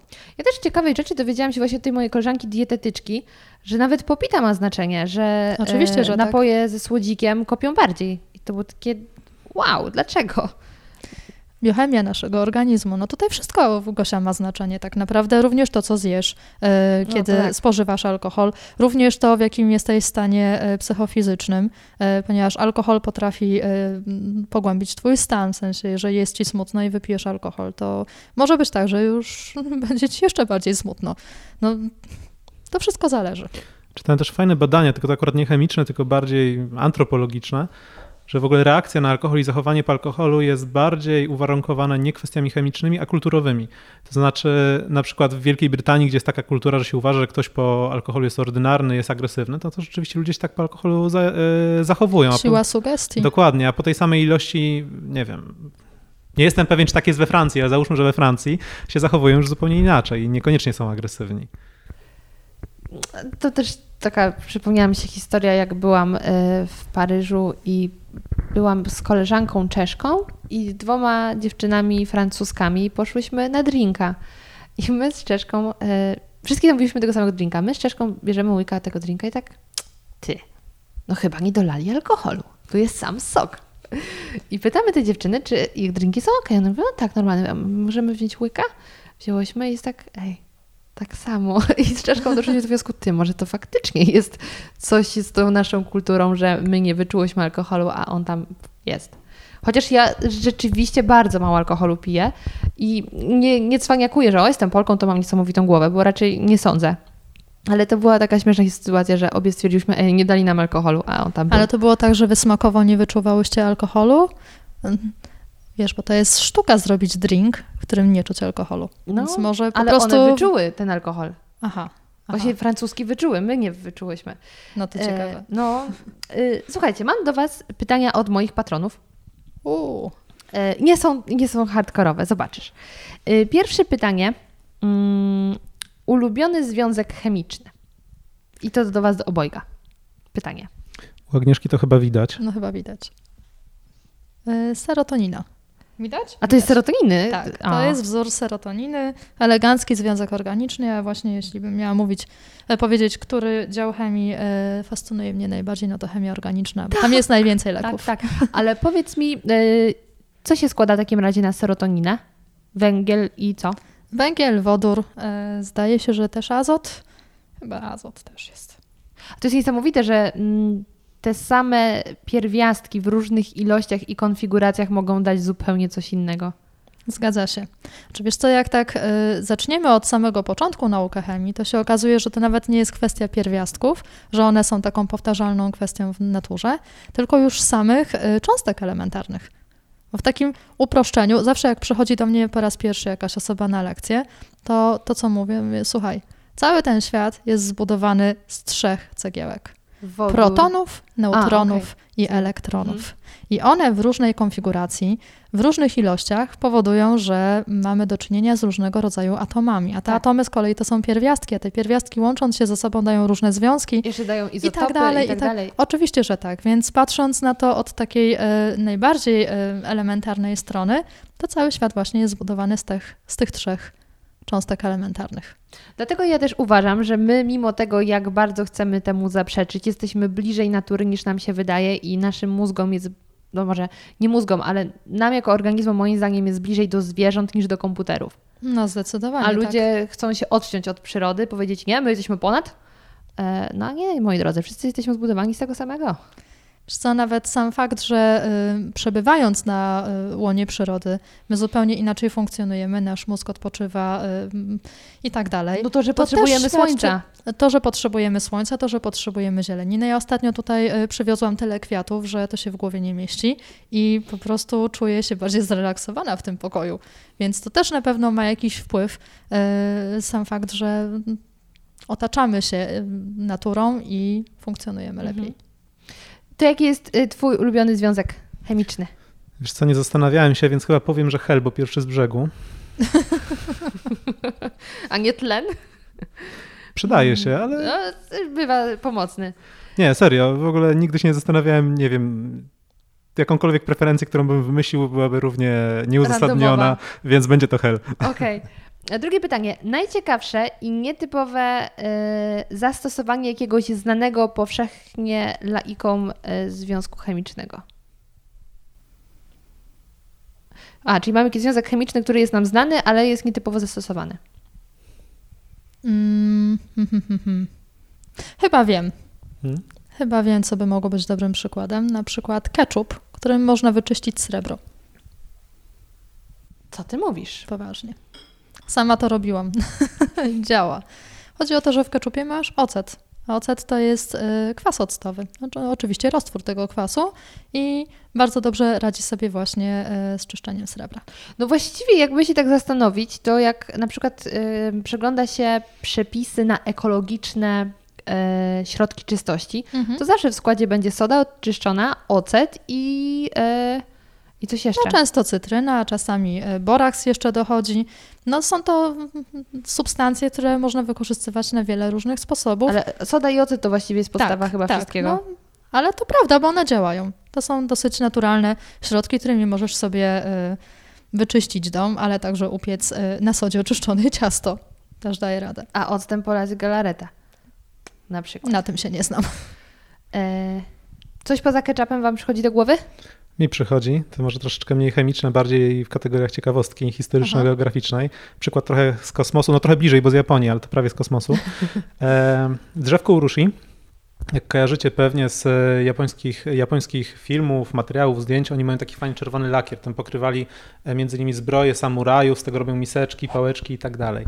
To jest piekielnie twardy lakier. On jest pozyskiwany z drzewka urushi, z którego też się pozyskiwało sok w celu tworzenia żywych mumii tak zwanych. Czyli japońscy mnisi, e, w związku z tym, że oni uważają, że ideał, takie życie idealne, czy takim jakimś ich wzorem e, mentalnym było to, żeby nie potrzebować nic w życiu, no to ideałem jest, jeżeli nie będą potrzebowali też jedzenia i picia. No i oni tak za życia, przyjmując między innymi ten, e, ten toksyczny wywar z tego drzewka urushi, nic nie jedząc, zamykając się, betonując się gdzieś, ten lakier, przepraszam, nie lakier, tylko to drzewko urushi bardzo wyciąga wodę z organizmu, po prostu zamieniali się w żywe mumie i trochę jeszcze tych mumii w Japonii jest. Taki buddyjski element. Jesus. Niezła historia, nie? Ale patrz, i tu, Już i tu nigdy nie- czerwony kolor. Już nigdy nie spojrzycie na samurajów tak samo. Co za korelacja zaszła. E, A ja powiem, że wiem, wiem, wiem stąd o tym, bo takie moje trochę nietypowe hobby kolekcjonuję pióra wieczne i też pióra wieczne w Japonii się tym pokrywa, więc Mhm. A to właśnie, które ode mnie dostałeś, to jest pokryte tam lakierem, tak, prawda? tak, dost, dostałem zaręczynowe pióro. O, Tak, uznałam, że to trochę niesprawiedliwe, że tylko kobiety dostają coś, co może im przypominać, że ten oto pan e, stwierdził się spędzić z nią życie i, i, i to jest tego symbol, więc Adam też dostał prezent. ale czadowo. Nawet na Patronite podpisujemy nim dyplomy. Tak. Dokumenty e, ślubne również zostały nim podpisane, więc no to taki, taki symbol. Ale piękne, naprawdę. W ogóle super nietypowe, ciekawe hobby. No tak, szczególnie jak ktoś kto się zajmuje internetem. A, czy, czy mogłabym później rzucić okiem na twoją kolekcję? Jasne, Super. Ha, przeniosę parę. doskonale. Ym, I ostatnie pytanie tutaj od tej osoby. Największe mity dotyczące powszechnie stosowanych związków chemicznych. No, takie dość bardzo szerokie pytanie. Musiałabym się zastanowić, bo to jest dosyć pojemna e, kwestia. Hmm. W sumie już parę było chyba, nie? Mhm. No właśnie próbuję wymyślić takie, których jeszcze nie było. Zaskoczyć. Tak. E, No to jest mega Wiem, szerokie wiem jaki mit. A to jest coś, o czym ostatnio właśnie opowiadałam jednej z moich uczennic. Mianowicie przyszła do mnie i się zapytała, Pani Agnieszko, a bo ja byłam u cioci i herbata jakaś taka, taka dziwna była, coś na niej pływało, taki jakby kożuch. I ja poszłam nawet umyć szklankę, żeby e, po prostu jakby wykluczyć fakt, że była niedomyta, jakiś tłuszcz może został. Zalałam tą herbatę ponownie i znowu ten kożuch się tam stworzył. Chodzi o taki zwykły osad na herbacie? Tak. Co to właściwie jest? To są... e, Suplementy diety. Odpowiedział na wszystko. Ale co najciekawsze, y, można powiedzieć, że odpowiedział dobrze. Jeżeli mamy y, twardą wodę, to znajduje się w niej sporo minerałów. W tym są to y, związki magnezu, związki y, wapnia y, oraz także jony wodorowęglanowe. I w momencie, kiedy gotujemy twardą wodę, to zachodzi reakcja rozkładu nietrwałych wodorowęglanów. Powstaje z nich węglan wapnia, węglan magnezu, takie dwa podstawowe związki, choć nie tylko. I to one e, właśnie powodują taki kożuch na herbacie, który wygląda bardzo nieestetycznie. Ludzie przez to się go trochę boją, bo to wiesz, no nie wiadomo co to. A węglan wapnia i węglan magnezu to są jedne z podstawowych e, substancji e, stosowanych w suplementach magnezowo-wapniowych. Na przy... Nie wiem, czy mogę powiedzieć, ale no taka, chyba każdy zna tą reklamę. Neomak taki powinien Neomak być, magnez i tak dalej. No to jego głównym składnikiem jest węglan magnezu. Czyli można też napić się herbaty. E, na twardej wodzie. Ale co za tym idzie, e, też osad, który mamy w czajniku, kiedy gotujemy wodę, Mhm. no on też wygląda mało atrakcyjnie. Tak. To są właśnie e, głównie związki magnezu i wapnia. I co jakiś czas trzeba wtedy zagotować ocet chyba? Ocet. Właśnie? Ocet rozpuszcza e, te osady. Mhm. No w każdym razie to nie jest coś, co jest szkodliwe, mimo że na takie chyba wygląda. Z tego, co słyszę od swoich uczniów, no to oni są przerażeni taką herbatą z kożuchem brzydkim. Myślą, że coś jest nie tak z wodą. No a tu się okazuje, że to może być e, całkiem e, zdrowa herbatka, która ci dostarczy minerałów. I, Temat na czasie, bo akurat niedawno montowałem odcinek do naszego kursu na ten Mm, temat. Tak, tak. O, Na proszę. ten temat też zrobiliśmy ale a propos odcinek. kożucha, to ja też pamiętam, e, jak już, nie wiem, to chyba rok, dwa temu stwierdziłam, ej, ale skąd właściwie się bierze kożuch na mleku? I to zarówno dla, na roślinnym, jak i nieroślinnym. I też byłam zaskoczona, że to jest kwestia tam ścinania białka, czy coś Tak. takiego i coś tam tłuszcze. Otóż to. Sama Taki natura. Ciekawy, dokładnie. Kolejne pytanie. Jaki mit dotyczący chemii i zdrowia, o których opowiadacie na kanale, denerwują Was najbardziej? Chodzi o to, y, o te tematy, które już się pojawiły, czy o te, które dopiero się pojawią? To dawaj jedno i drugie. Może zacznę od tego, co się jeszcze nie pojawiło, a się na pewno pojawi, to homeopatia. Mhm. To mnie wpienia na maksa. Yy, Nie dlatego, że to nie działa. No bo bardzo wiele y, rzeczy, które kupujemy w aptece, nie działa. Ale bardzo denerwuje mnie to, że y, homeopatię rekomendują nie tylko farmaceuci, ale też lekarze. I lekarz ma obowiązek poinformować pacjenta o tym, jaką metodę leczniczą stosuje. Powinien być z nim szczery, czy ta metoda jest udowodniona naukowo, że działa, czy nie. Lekarze tego nie robią. I ja sama wyszłam od lekarza y, z dość poważną chorobą jakiś czas temu y, i dostałam receptę na produkt homeopatyczny. No to ja, ja byłam po prostu zdruzgotana, bo okazało się później, jak poszłam do innego lekarza z kolei, że to wymaga leczenia farmakologicznego i to już i teraz, bo mogą być tego przykre konsekwencje, a od poprzedniego wyszłam z delikatnym lekiem ziołowym, który był lekiem homeopatycznym. Mhm.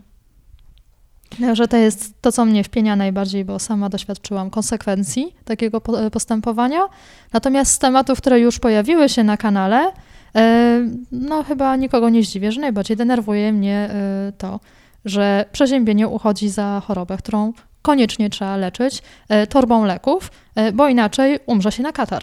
Co jest totalną nieprawdą, a te leki niestety, ale często e, robią nam niedźwiedzią przysługę. Przepraszam, jak mężczyzna jest przeziębiony, to to jest choroba klini- kliniczna. Oczywiście, tak. Mężczyźni mają prawo umierać na katar. Tak, chociaż z, poważniejszych powodów już nigdy was nic nie ruszy.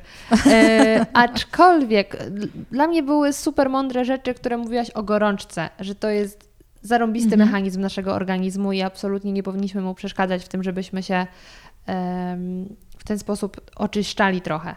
Do pewnego stopnia, oczywiście nie, żeby Mhm. później mieć 40 stopni i spokojnie leżeć, bo to też O to chodzi, że szkodliwe. gorączka sama w sobie nie jest niczym złym, a w Polsce, no ale to jest znowu zasługa re- reklam. Mhm. Mamy jakąś fobię gorączkową. Dziecko jak ma 37 stopni, no to już się ładuje w niego jakiś syropek, no bo gorączka i nie wiadomo co się stanie.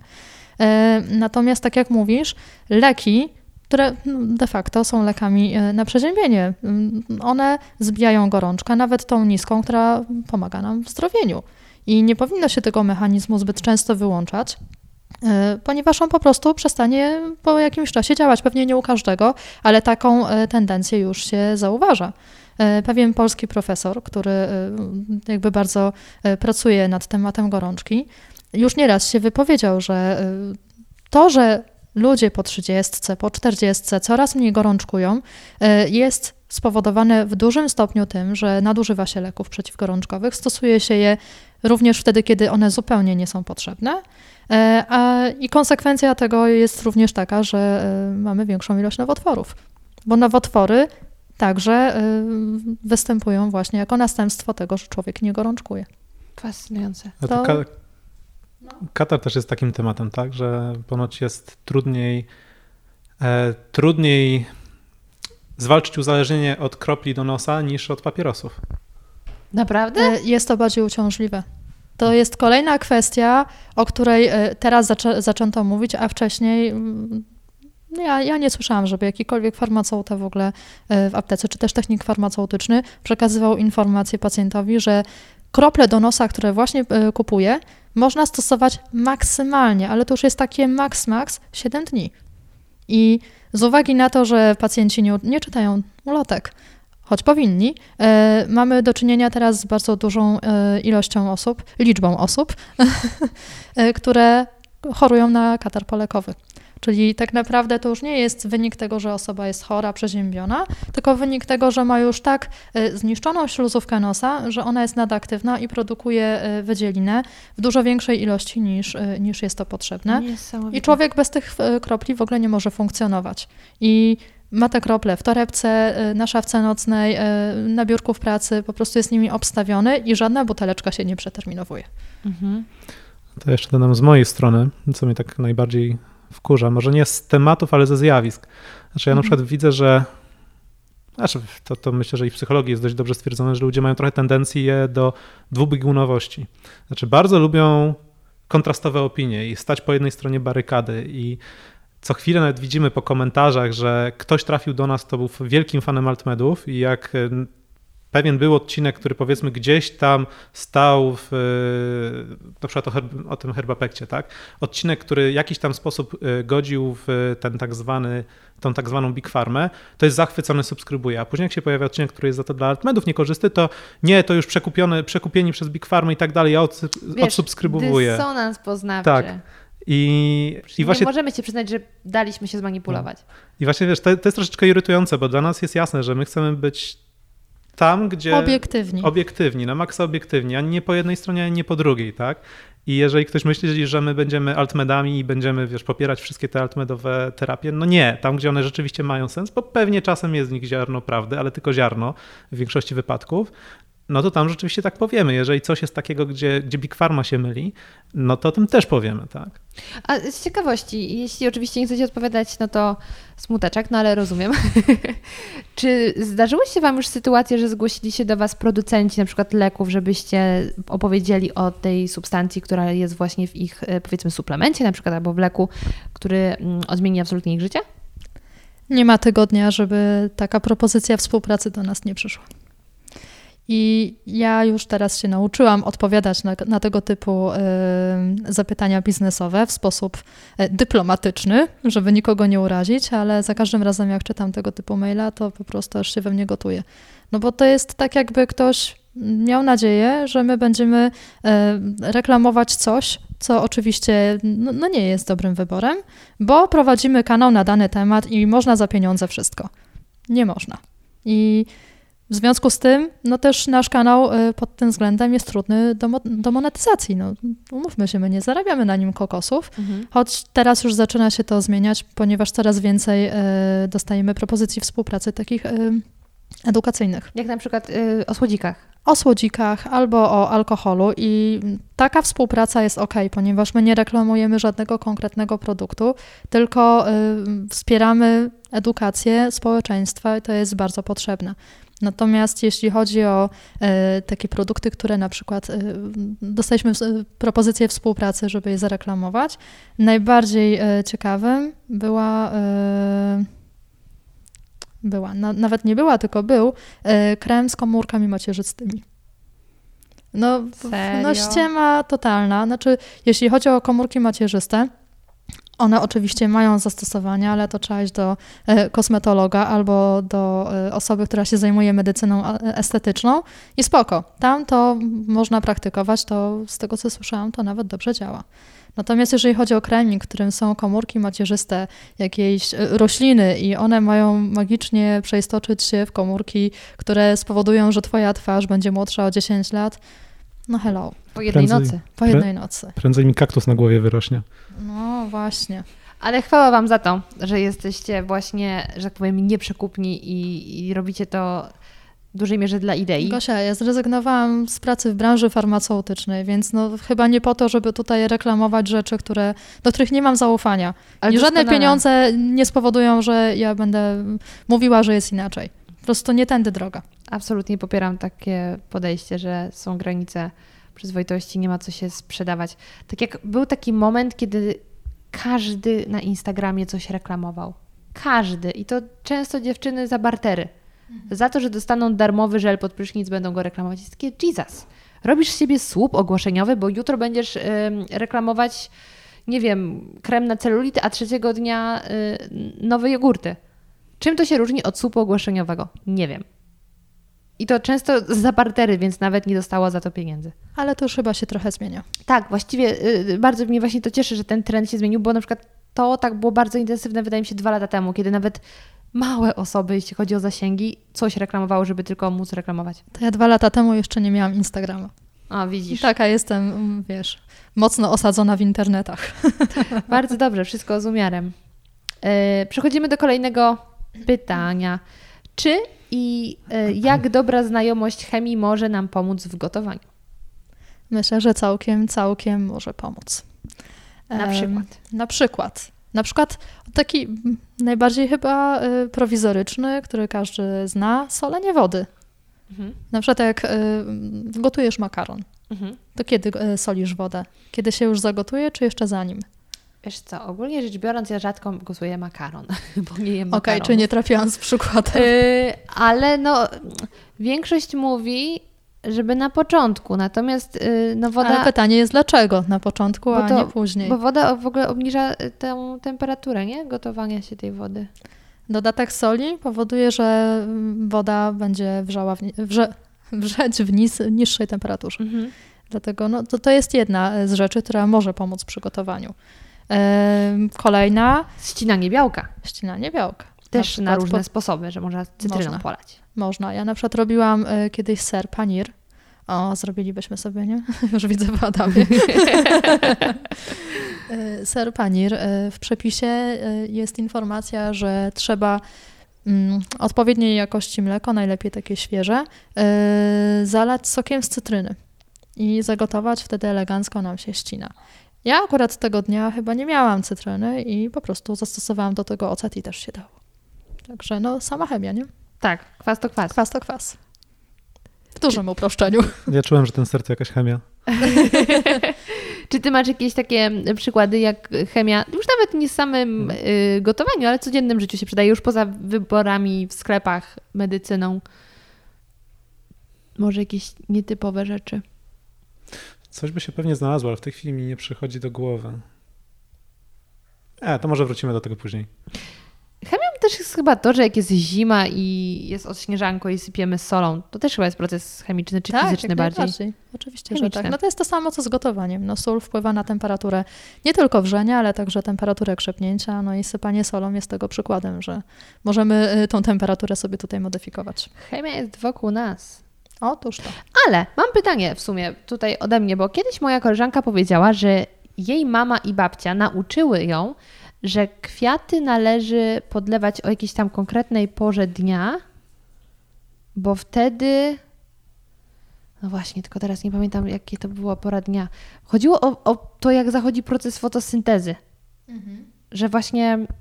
Y, Za, y, tak, że wieczorem należy podlewać, żeby już ta fotosynteza się dobiegła końca, bo już jest ciemno. To ciekawe. I ciekawa jestem, czy właśnie to ma faktycznie zastosowanie, że tak jest dla roślin lepiej, czy to Być takie... może. Nie wiem, nie wiem. Tak szczerze mówiąc, to pierwsze słyszę. Ja też byłam E, zdziwiona, że to ma jakieś znaczenie. Trzeba by było sprawdzić. To może mieć znaczenie. Myślę, że warto ten temat trochę podrążyć. Czy to tylko mądrość e, ludowa, czy też czy taka... To już mi przyszło a propos chemicznych tematów. Mhm. Też w sumie odcinek, który mieliśmy na kanale, trochę, trochę z mojej też inspiracji, bo chciałem to wybadać. Materiały wszelkie wodoodporne, Goretexy i tak dalej, i ich sposób działania. I podam na przykładzie Goretexu, gdzieś tam ludzie na narty i tak dalej, w góry to może się przyda.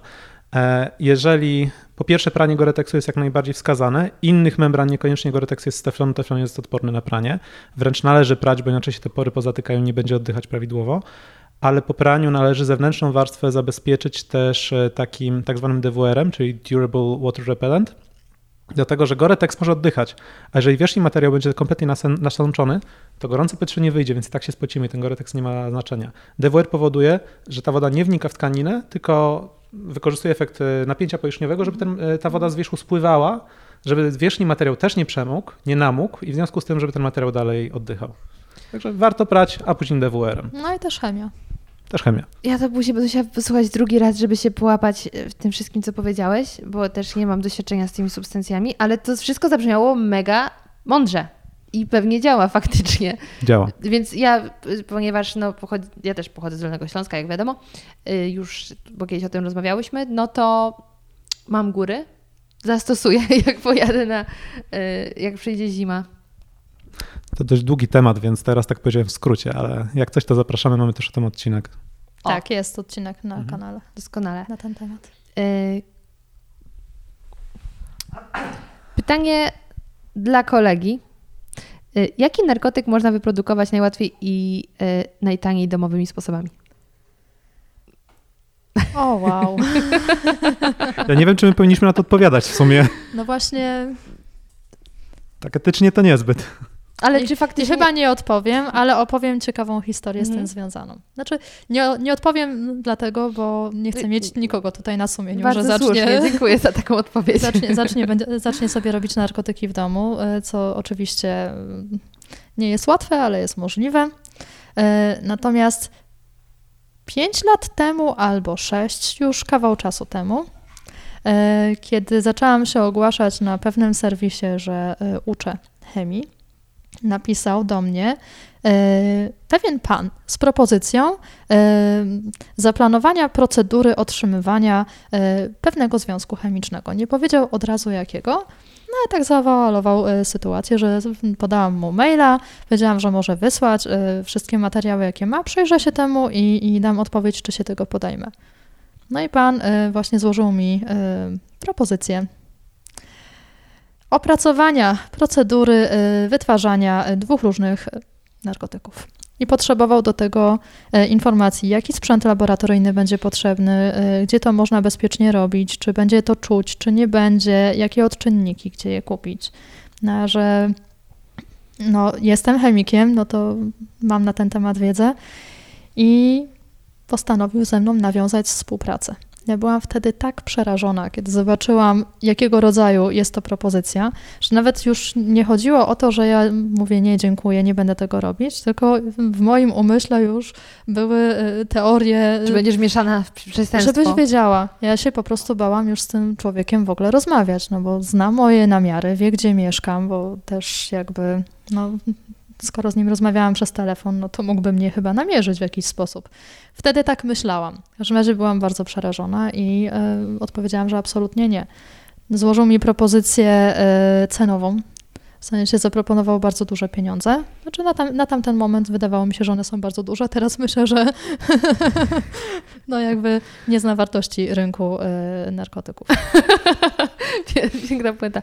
Nie, ja w ogóle absolutnie jestem daleka od takich tematów i nawet nie wiem, co musiałabym mieć w głowie, żeby w domu próbować robić narkotyki. To w ogóle... Mm, I granie z ogniem. Ja nie polecam. Naprawdę To- nie polecam, tym bardziej, że e, są prostsze metody odurzania się i też, nie będę, i też nie będę ich tutaj rekomendować. Endorfiny ale... i serotonina, można się odurzyć. Tak, można no. sobie pobiegać, na przykład trochę sportu też fajnie jest. To w ogóle był dość ciekawy okres, bo jeszcze wtedy Agnieszka tak naprawdę z, dopiero co zrezygnowała z e, pracy właśnie w, w tej firmie farmaceutycznej. Właśnie. Rozkręcała się z tym biznesem e, związanym właśnie z nauczaniem chemii. I wtedy jeszcze większość osób, które do niej docierały, to były właśnie z ogłoszenia, więc rzeczywiście tam byliśmy aktywni. No teraz to, to już praktycznie wszyscy są z polecenia. E, natomiast w związku z tym po prostu były dziesiątki zapytań o to, czy o tej i o tej godzinie w czasie trwania matury z chemii mogłaby być dostępna pod Skype'em i odpowiadać na pytania. Ale za każdym razem to było tak zawalone, że nie, że podczas matury, tylko że w tej godzinie potrzebuję takich konsultacji, będę pisał na Skype'ie pytania i potrzebuję odpowiedzi. Po prostu to było nagminne. Tak, ja raz się, raz się nadziałam na taką współpracę, bo ja nie zrozumiałam, o czym my w ogóle rozmawiamy. Zadzwonił y, pewien pan, który powiedział, że jego syn będzie pisał maturę i żeby w dniu matury y, jeszcze doprecyzować z nim pewne rzeczy, wyjaśnić jakieś niejasności, tak na świeżo. Tak powiedział. Więc ja zrozumiałam, że my się umawiamy po prostu o dość wcześnie, wczesnej godzinie, typu 6 rano i ostatnie szlify, ostatnie pytania, żeby nawet rozgrzać umysł, Mhm. że o to mu Wejść w chodzi, ten tryb. prawda?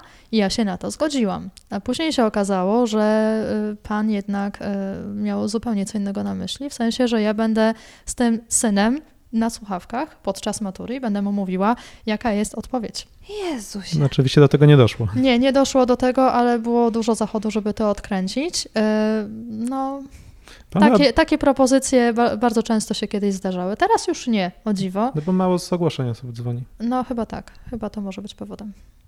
No ale takie akcje miały Fantazja miejsce. ludzka nie zna granic. No, nie znam. No i ostatnie pytanie, takie myślę doskonałe też jako puenta. Jak pokochać chemię? Jak pokochać chemię? E, To, to Zapisać jak, się na kurs. z racji tego, że mój mąż jest marketingowcem, ja już wiem, jak odpowiadać na takie pytania. Zapraszam na naszą platformę. Z racji tego, że jestem marketingo, marketingowcem, to myślę, że nawet pojawi się jakiś kod rabatowy. Ulala, tak. w ogóle Dla Może ja o tym kursie jedną ważną rzecz powiem, Mhm. że to nie jest taki kursik, że wchodzisz, czytasz sobie, bla, bla, bla, fajne rzeczy tam są i tyle. To jest zoptymalizowane do takiej nauki, aby mogła się ona odbywać w każdym miejscu i o każdym czasie. Są krótkie, tak zwane probówki, czyli filmy, które traktują wąskie, y, wycinek danego tematu. Czyli jeżeli na przykład y, uczymy się soli, Mhm. no to najpierw w jednej probówce masz informację, czym są sole, w kolejnej już masz informację, jak napisać ich poprawny wzór, w kolejnej, jak nadać ich nazwę, i jeszcze w kolejnej, e, jak e, otrzymać je daną metodą. To jest poszatkowane do tego stopnia, że ucząc się, e, nie spędzasz zbyt dużo czasu na przyswajaniu bardzo dużej ilości materiału. A i później to jest są bardzo ćwiczenia? Właśnie o tym chciałam powiedzieć, że pod każdą taką probówką od razu są zadania do tej konkretnej probówki, do tego wąskiego wycinka.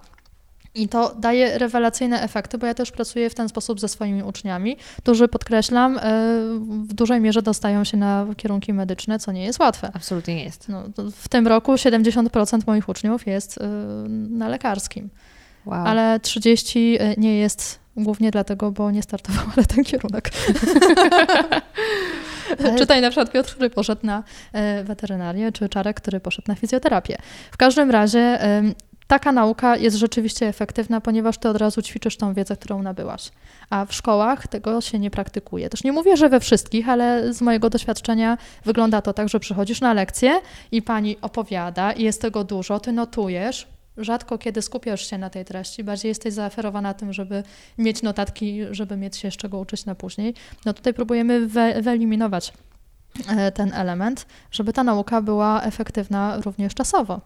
A to jeszcze tylko powiem taką ciekawostkę, że w tych lekcjach jeden na jeden, e, które Agnieszka wciąż też ma, tak naprawdę 80% lekcji jest przez Skype'a, więc też przez internet. Mhm. O, to nie wiedziałam. Teraz już jest 80%, kiedyś było 20%. Ja się bardzo obawiałam w ogóle tej formy, ponieważ przeprowadzając się z Wrocławia, gdzie studiowałam, do Warszawy, e, zostawiałam sporą ilość osób, e, sporą liczbę osób. Aśka mnie zawije. Nasza koleżanka, która jest redaktorem, pozdrawiamy. Tak, to jest moja przyjaciółka, która jak słyszy liczba osób, to dostaje zawału. Nie Ilość. dziwię. Ilość, jak słyszy.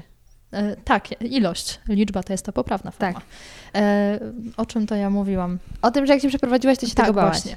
E, bardzo się obawiałam tej formy, ponieważ e, no jakby edukacja jeszcze wtedy w ogóle nie kojarzyła się z internetem, tylko raczej ze szkołą, raczej z lekcjami jeden na jeden. Wiesz, no jakby to jest taka najbardziej efektywna forma. Okazuje się, że w ogóle tak nie jest. I nawet osoby, które mieszkają w Warszawie, już pomału przestają do mnie przyjeżdżać, bo dużo łatwiej uczy im się przy własnym biurku, jedząc zupę albo będąc w piżamie, bo nie włączamy kamery, to w ogóle nie ma y, zastosowania. W każdym razie y, sam fakt, gdzie się uczysz, w jakich warunkach, y, także wpływa na to, y, jak efektywna jest ta nauka. Plus to, ile czasu tracisz na dojazdy. Tak, Czekaj, To też Skype racja. robicie bez obrazu w ogóle? tak. Znaczy, Znaczy z bez obrazem. obrazu, w sensie mnie nie ma y, na Skype'ie, nie ma mojej twarzy, nie włączamy kamery, ale udostępniam ekran. Ja mam przygotowane prezentacje w PowerPoincie, w których jest rozplanowana lekcja, co kiedy wchodzi, jakie są do tego zadania.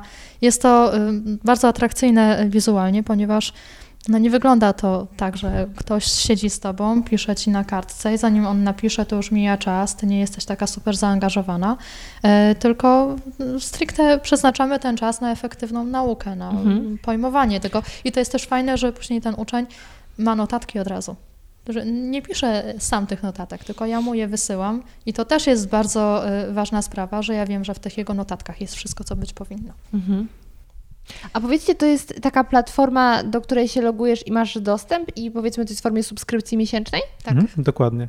To jest subskrypcja, subskrypcja miesięczna, roczna, półroczna. No oczywiście im dłuższy ten okres, tym, tym wychodzi taniej. E, Natomiast jest jeszcze opcja, my mamy tą całą platformę zintegrowaną jeszcze z takim modułem, taką bazą zadań. E, I też te baza, ta baza zadań działa tak, że jak rozwiązujesz zadania, one się zapamiętują, które robisz dobrze, które źle, później się polecają, zależnie od tego, jak ci to wszystko idzie. E, Także w kursie one są, także te zadania, które robisz w kursie, też później znajdziesz w bazie zadań i widzisz, czy zrobiłaś dobrze, czy źle podczas kursu, przy powtórzeniu.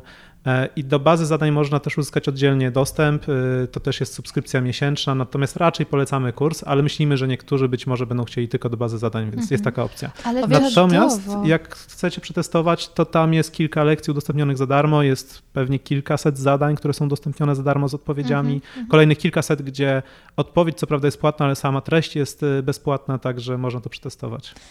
Wiesz co, to jest taki kurs, z którego ja sama chciałabym się uczyć.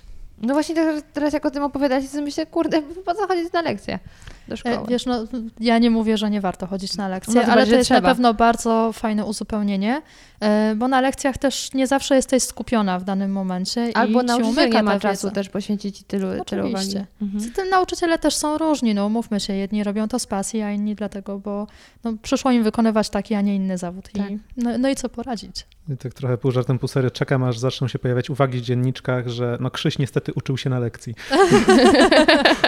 Tak, bo docelowo pod filmami będą również napisy, żeby no, była ta możliwość e, korzystać z lekcji. Także wtedy, kiedy nie można sobie puścić głosu, choć teraz są słuchawki, więc no, Ale nie zachęcamy. nie zachęcamy w ten sposób.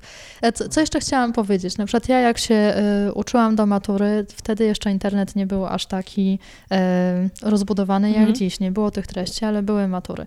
I pamiętam, że dużym problemem było dla mnie e, wysortowanie zadań e, maturalnych, które tyczyły się danego tematu. No bo umówmy się, no Nauka powinna, y, na zadaniach maturalnych powinna odbywać się już od samego początku, a nie dopiero na końcu, kiedy ty już masz przerobioną całą chemię i nagle się okazuje, że zadań maturalnych w ogóle nie umiesz Mhm. rozwiązywać. To jest zupełnie inna li- liga. Naszą Biblią, tylko tak jeszcze powiem, na biochemię y, był podręcznik z ćwiczeniami Pazdro. Mhm. I każdy miał swoją sztukę, to była właśnie jak Biblia i te ćwiczenia. Taki po brązowy. Taki prawda? brązowy. No I on faktycznie go. Teraz był... już jest niebieski. Tak, te najnowsze wydanie wiem, że już było niebieskie, jeszcze się uczyłam na tym brązowym. No i tam te ćwiczenia faktycznie na każdej lekcji robiliśmy akurat. My Okej, tylko to wciąż nie są zadania maturalne, Tak, tak, tak, a tak. idea zadań maturalnych jest trochę bardziej skomplikowana. I bywa tak, że ktoś, kto jest dobry mm, w zadaniach z Pazdro, e, zadań maturalnych nie potrafi zupełnie rozwiązywać. Dlatego optymalne jest robienie zadań i takiego rodzaju, i takiego rodzaju. Y, y, jednak bardziej bym się skłaniała ku tym maturalnym. I co jest fajnego w tej naszej bazie zadań? To, że do danego tematu możesz sobie wystartować wszystkie zadania, które już pojawiły się na maturze. Czyli robisz konfigurację elektronową, robisz dwa ruchy na naszej platformie i masz setki, no może setki to e, przesadzam, ale kilkadziesiąt zadań na ten właśnie temat. Także ty już możesz ćwiczyć to od samego początku nauki. Jeszcze wyświetlają się, znaczy można filtrować poziom trudności, ale domyślnie się wyświetlają od najłatwiejszych, także stopniowo podnosisz ten swój poziom trudności, jak się czujesz już pewnie na tych powiedzmy jednokolbowych, bo określiliśmy to kolbami w końcu chemicznie, e, jednokolbowych to możesz przejść do tych dwu, trzy, cztero, pięcio, więc zależnie jak ci szybko idzie, tak, tak możesz iść dalej. Natomiast e, jeszcze jedna rzecz, i to może zdradzę trochę rąbka tajemnicy, co planujemy e, w tym kursie. Planujemy bardzo dużo, to jest na razie wersja beta. Ale to jest jedna z e, tych rzeczy, które myślę, że stosunkowo niedługo uruchomimy. Planujemy tam też szacować na podstawie tego, jak ile lekcji zrobiłeś, ile zadań zrobiłeś, czy dobrze, czy źle, szacować, jaki będzie twój wynik na maturze. Na zasadzie, żeby była ta liczba, która cię Znajdź lepszy motywuje. motywator. Tak. Najlepszy motywator, bo to ci pokazuje tak naprawdę, jak jesteś blisko albo jak daleko od dobrego zdania matury. Możemy to oszacować na podstawie doświadczeń, też na podstawie tego, że będziemy badać e, po naszych użytkownikach, tak ile, ile oni zrobili, jaki mieli wynik na maturze, więc, więc możemy fajne tu analizy robić. E, Też e, będziemy analizować to, jakiego typu zadań jest najwięcej na maturach generalnie jakie są szanse, tak? na, na co trzeba zwrócić szczególną uwagę. No właśnie ten filtr tutaj daje taką możliwość, że możesz sprawdzić, jakie zadania najczęściej na maturze się pojawiają i który temat musisz mieć opanowany do perfekcji. Bo szansa, że pojawi się tego typu e, zadanie, no jest bliska 100%. Mhm. To w ogóle powiem taką małą historię, bo tak wczoraj się właśnie zastanawiałem, gdzieś skąd się ten pomysł wziął. I jeden z takich elementów, które chyba dość mocno, przynajmniej z mojej perspektywy, rzutowało na, na moje pomysły i pomysły też, e, żeby scyfryzować ten, e, tą naukę. Ja studiowałem za granicą w, w Szkocji, w Edynburgu. I pamiętam tam szok w 2007 roku, jak zacząłem studia, jak jeden z najlepszych w ogóle wykładowców na tej, na tej uczelni przyszedł na wykład, postawił kamerę i generalnie zaczął swój pierwszy wykład od tego, że wiecie co? Super, że tu jesteście. Jak widzicie, trochę, trochę ciasna sala i trochę nas za dużo, ale wy naprawdę nie musicie przychodzić na wykłady. Ja to wszystko filmuję, wrzucę wam w internecie, bo ja, na internet, bo ja wiem, że niektórzy się nie uczą najlepiej słuchając, niekoniecznie w sali, niektórzy wolą to obejrzeć, niektórzy wolą przeczytać, więc macie prezentację, macie film. Jeżeli tylko chcecie, to zapraszam was serdecznie na wykłady. Jakie podejście, No. prawda? Wow, No ja na absolutnie niezgodne studiach- z tym, co w Polsce się dzieje. Znaczy tam autentycznie, i to jest największa zaleta tej uczelni, bo to w sumie Uniwersytet Edynburski to jest jedna teraz z dziesięciu najlepszych uczelni na świecie. Tam mieli jedną rewelacyjną rzecz, którą ja jak rozmawiam z znajomymi, którzy studiowali w Polsce, niestety nie jest standardem jeszcze tutaj. Tam wykładowca dał się pokroić za to, żeby ci pomóc, a mam wrażenie, że w Polsce czasem da się pokroić za to, żeby cię nie puścić.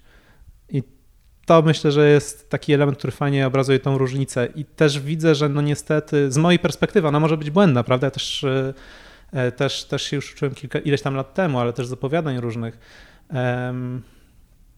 W szkołach niestety jest tak, że bardzo dużo zależy od nauczyciela, a to, że robimy to w tej formie, że ona będzie dostępna, bo korepetycje są cholernie drogie tak naprawdę, a... No moje bardzo.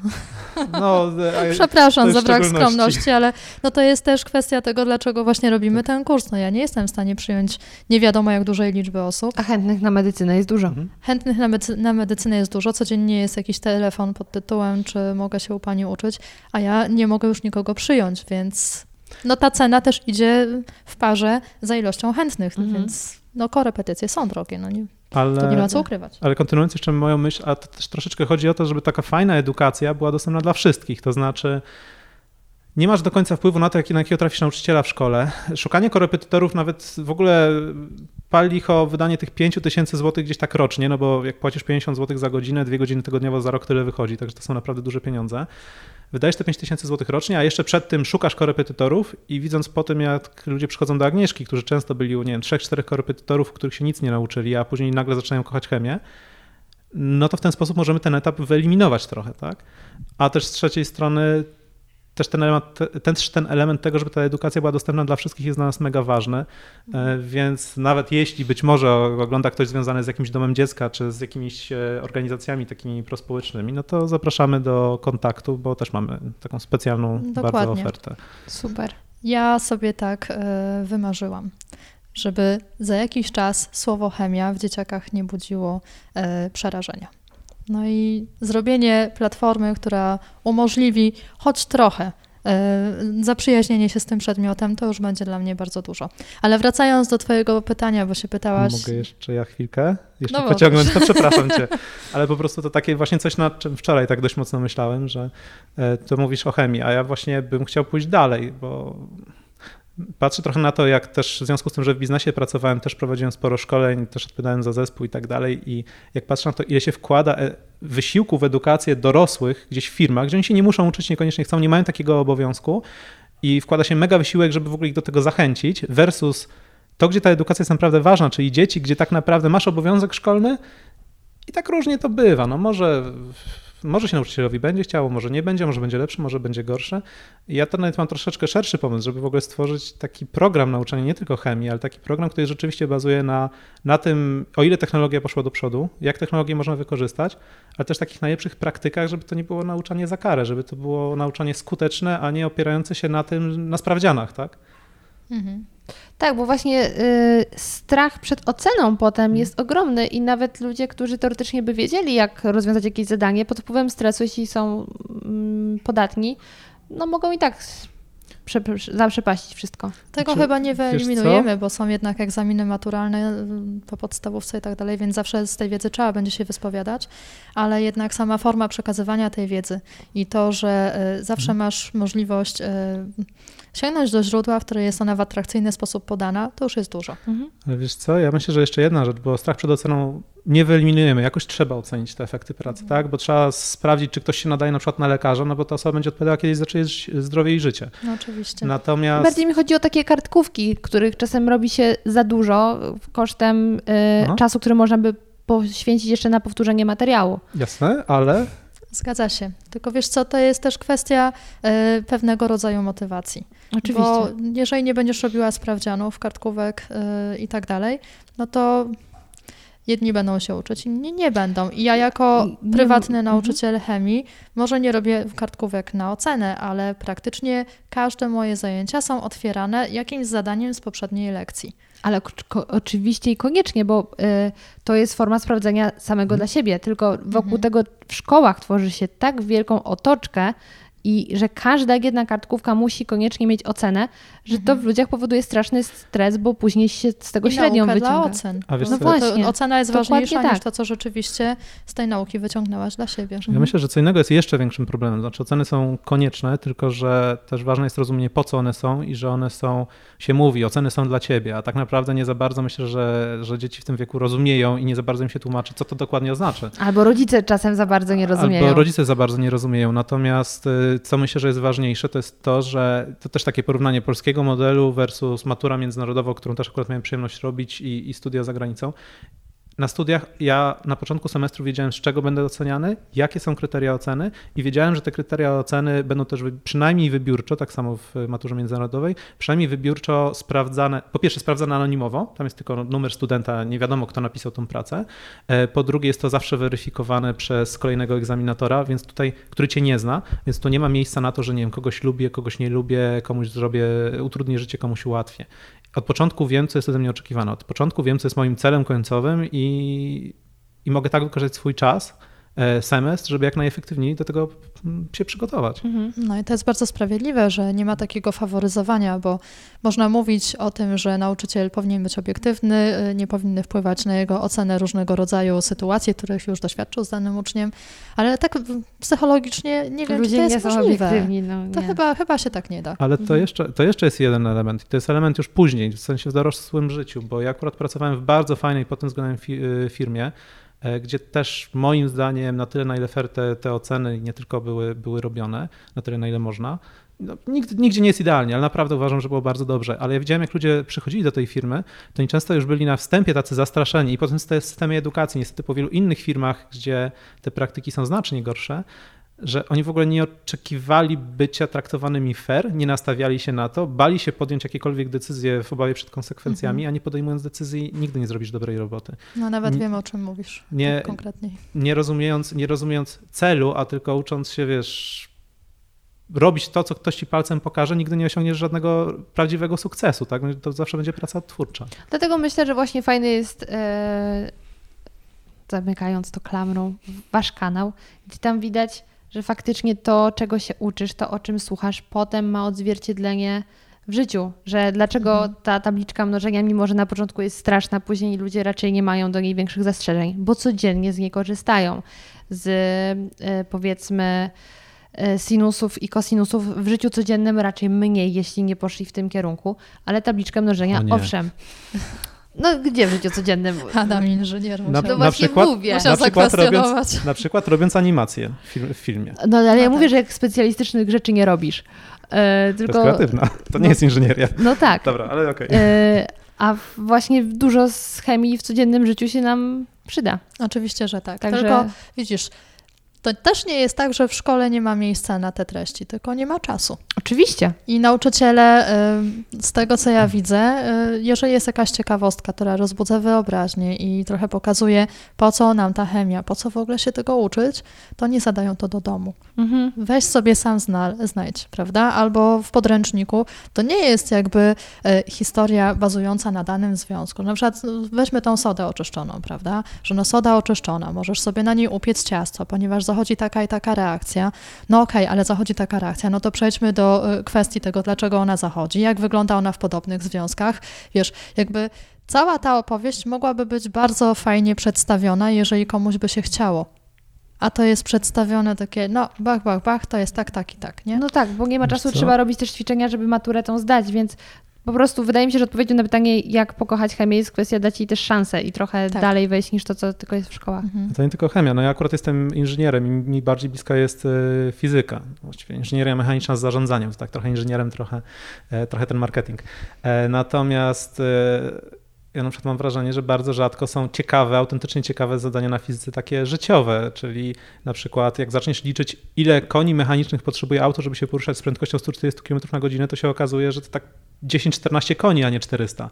E, Jak, jak zaczynasz liczyć na przykład z jaką prędkością śmigłowcy zaczynają się, muszą się kręcić, musi się kręcić wirnik, żeby on się utrzymał w powietrzu, to się da łatwo policzyć i to w sumie jest ciekawe, bo nagle sobie zdajesz sprawę, że te wartości wcale nie są tak duże i tak absurdalnie wysokie, jakby ci się wydawało. To ja jeszcze tylko podkreślę, że zależy jak dla kogo są ciekawe, no bo mnie Tak, to wciąż jeszcze nie Ej, fascynuje, konie mechaniczne na propsie. bo ty się interesujesz autem, a dla mnie auto ma wyłącznie jeździć i niczego więcej nie potrzebuje. No ale widzisz, no to są jakieś takie właśnie rzeczy, które są bardzo życiowe. I tego brakuje w szkołach. Mhm. Ja rozumiem też nauczycieli, że oni e, tego Że nie robią, program, bo jest pewien program, który trzeba zrealizować. Ja uważam, że ten program jest bardzo przeładowany i uczymy się zbyt wielu rzeczy, ale zbyt powierzchownie. Mhm. I takie są tego konsekwencje, że później ludzie mają bardzo dużą wiedzę ogólną, ale zerową praktyczną. Mogę rzucić jeszcze jedną ciekawostkę? Możesz. Dajesz. Dobra. E, Rozmawiałem kiedyś z inżynierem, który był odpowiedzialny za kilka programów w Europejskiej Agencji Kosmicznej. Mieli kiedyś kłopot. To by było fajne zdanie z fizyki. Mieli kiedyś taki kłopot, że nie chciały im się rozłożyć e, solary e, w satelicie. No, w związku z tym zaraz się skończy energia, nic się nie da zrobić. To co zrobili? Rozkręcili ją i można by policzyć, do jakiej prędkości musieli ją rozkręcić, żeby siła odśrodkowa rozłożyła solary. Co ty gadasz? Autentyczna Wow. historia. Okej, zaorane, że tak powiem. Zastosowanie psychiczne, tak? No jeżeli będziecie mieli kłopot z satelitą, No to już było ciekawe. Tak. Reasumując, ja dlatego jestem bardzo e, szczęśliwa, że jest YouTube, bo dzięki niemu odkrywam, że świat jest tak fascynujący i warty poznania i zgłębiania różnych informacji, tak jak jeden z ostatnich odcinków e, z Piotrkiem z Astrofazy o kosmosie. Widziałam, jeszcze nie oglądałam, ale na pewno nadrobię zaległości. Tłumaczy mi grawitację, mówi mi, że tak naprawdę każda cząsteczka, która wokół nas się znajduje, też była w kosmosie prawdopodobnie, albo jeszcze tam będzie. I to jest niesamowite, że patrzymy na tę taką naszą codzienność z taką dziecięcą ciekawością i zafascynowaniem. I tak właśnie wydaje mi się, że wtedy fajnie się żyje, więc Mhm. ostatecznie już bardzo Wam dziękuję za to, że robicie ten kanał. Świetna robota. Tak jak mówiłam, moja mama też ogląda i zaczęła oglądać yy, niezależnie ode mnie i moich rekomendacji, więc naprawdę dużo treści, z których yy, każdy może skorzystać, niezależnie od wieku, yy, codziennych zainteresowań czy, czy czasu, czy ma, czy nie ma, bo to są tak skondensowane informacje, że myślę, że każdy znajdzie. To jest zaleta YouTube'a, że te filmy są krótkie, treściwe i przedstawione w bardzo atrakcyjny sposób. Ja jeszcze jedną rzecz chciałabym dodać, Mhm. że ja się o YouTubie dowiedziałam wtedy, znaczy w sensie o takiej funkcji YouTube'a jak edukacja, e, kiedy Adam zaproponował, żebyśmy zrobili ten kanał. Serio, dla mnie kiedyś YouTube to były puchate kotki, abstrahuję i Baśka I Kwarc. muzyka. I, I muzyka. Dosłownie. Ja naprawdę nie sądziłam, że e, takie medium będzie odgrywało tak dużą rolę w edukacji. Bo w tym momencie na YouTube rozbudzasz pasję do nauki. Absolutnie tak. Jest mnóstwo kanałów, których no, ja bym mogła wiele z nich polecić, które właśnie na YouTubie e, jakby no, no, ich twórczość właśnie tam się dzieje. Wcale nie w szkole, tylko właśnie tam. To prawda. Bardzo Wam dziękuję za gościnę, za herbatę i kawę. E, no i za wszystkie mądrości, które mi powiedzieliście. My dziękujemy za zaproszenie. Bardzo miło nam było Ciebie poznać, gościć i mamy nadzieję na e, smarowidło party. Tak? O, I loże szyderców. można to połączyć. Absolutnie Oczywiście. tak. Dziękuję. I jak wrażenia? Mam nadzieję, że wyciągnęliście z tego podcastu naprawdę sporą dawkę, taką, którą śmiało przepisałby Wam lekarz, wiedzy i informacji, które będziecie mogli praktycznie wykorzystać w codziennym życiu. Zachęcam Was do tego, abyście śledzili kanał Okiem Chemika, bo nie brakuje tam bardzo ciekawych materiałów, ale zachęcam Was również do tego, żebyście śledzili mnie. Chociaż przyznaję, że nie chciałabym być śledzona, więc wystarczy, że będziecie mnie obserwować w social mediach, na Instagramie zmaczne.go, a także na Facebooku Małgosia Zmaczyńska podcasty. Właśnie tam często dzielę się z Wami różnymi e, znaleziskami z internetu, a także daję znać, co słychać u mnie, a także w podcastach w Radioaktywnym i Zmacznego, czyli podcaście kulinarnym. Bardzo Wam dziękuję i do usłyszenia już niedługo.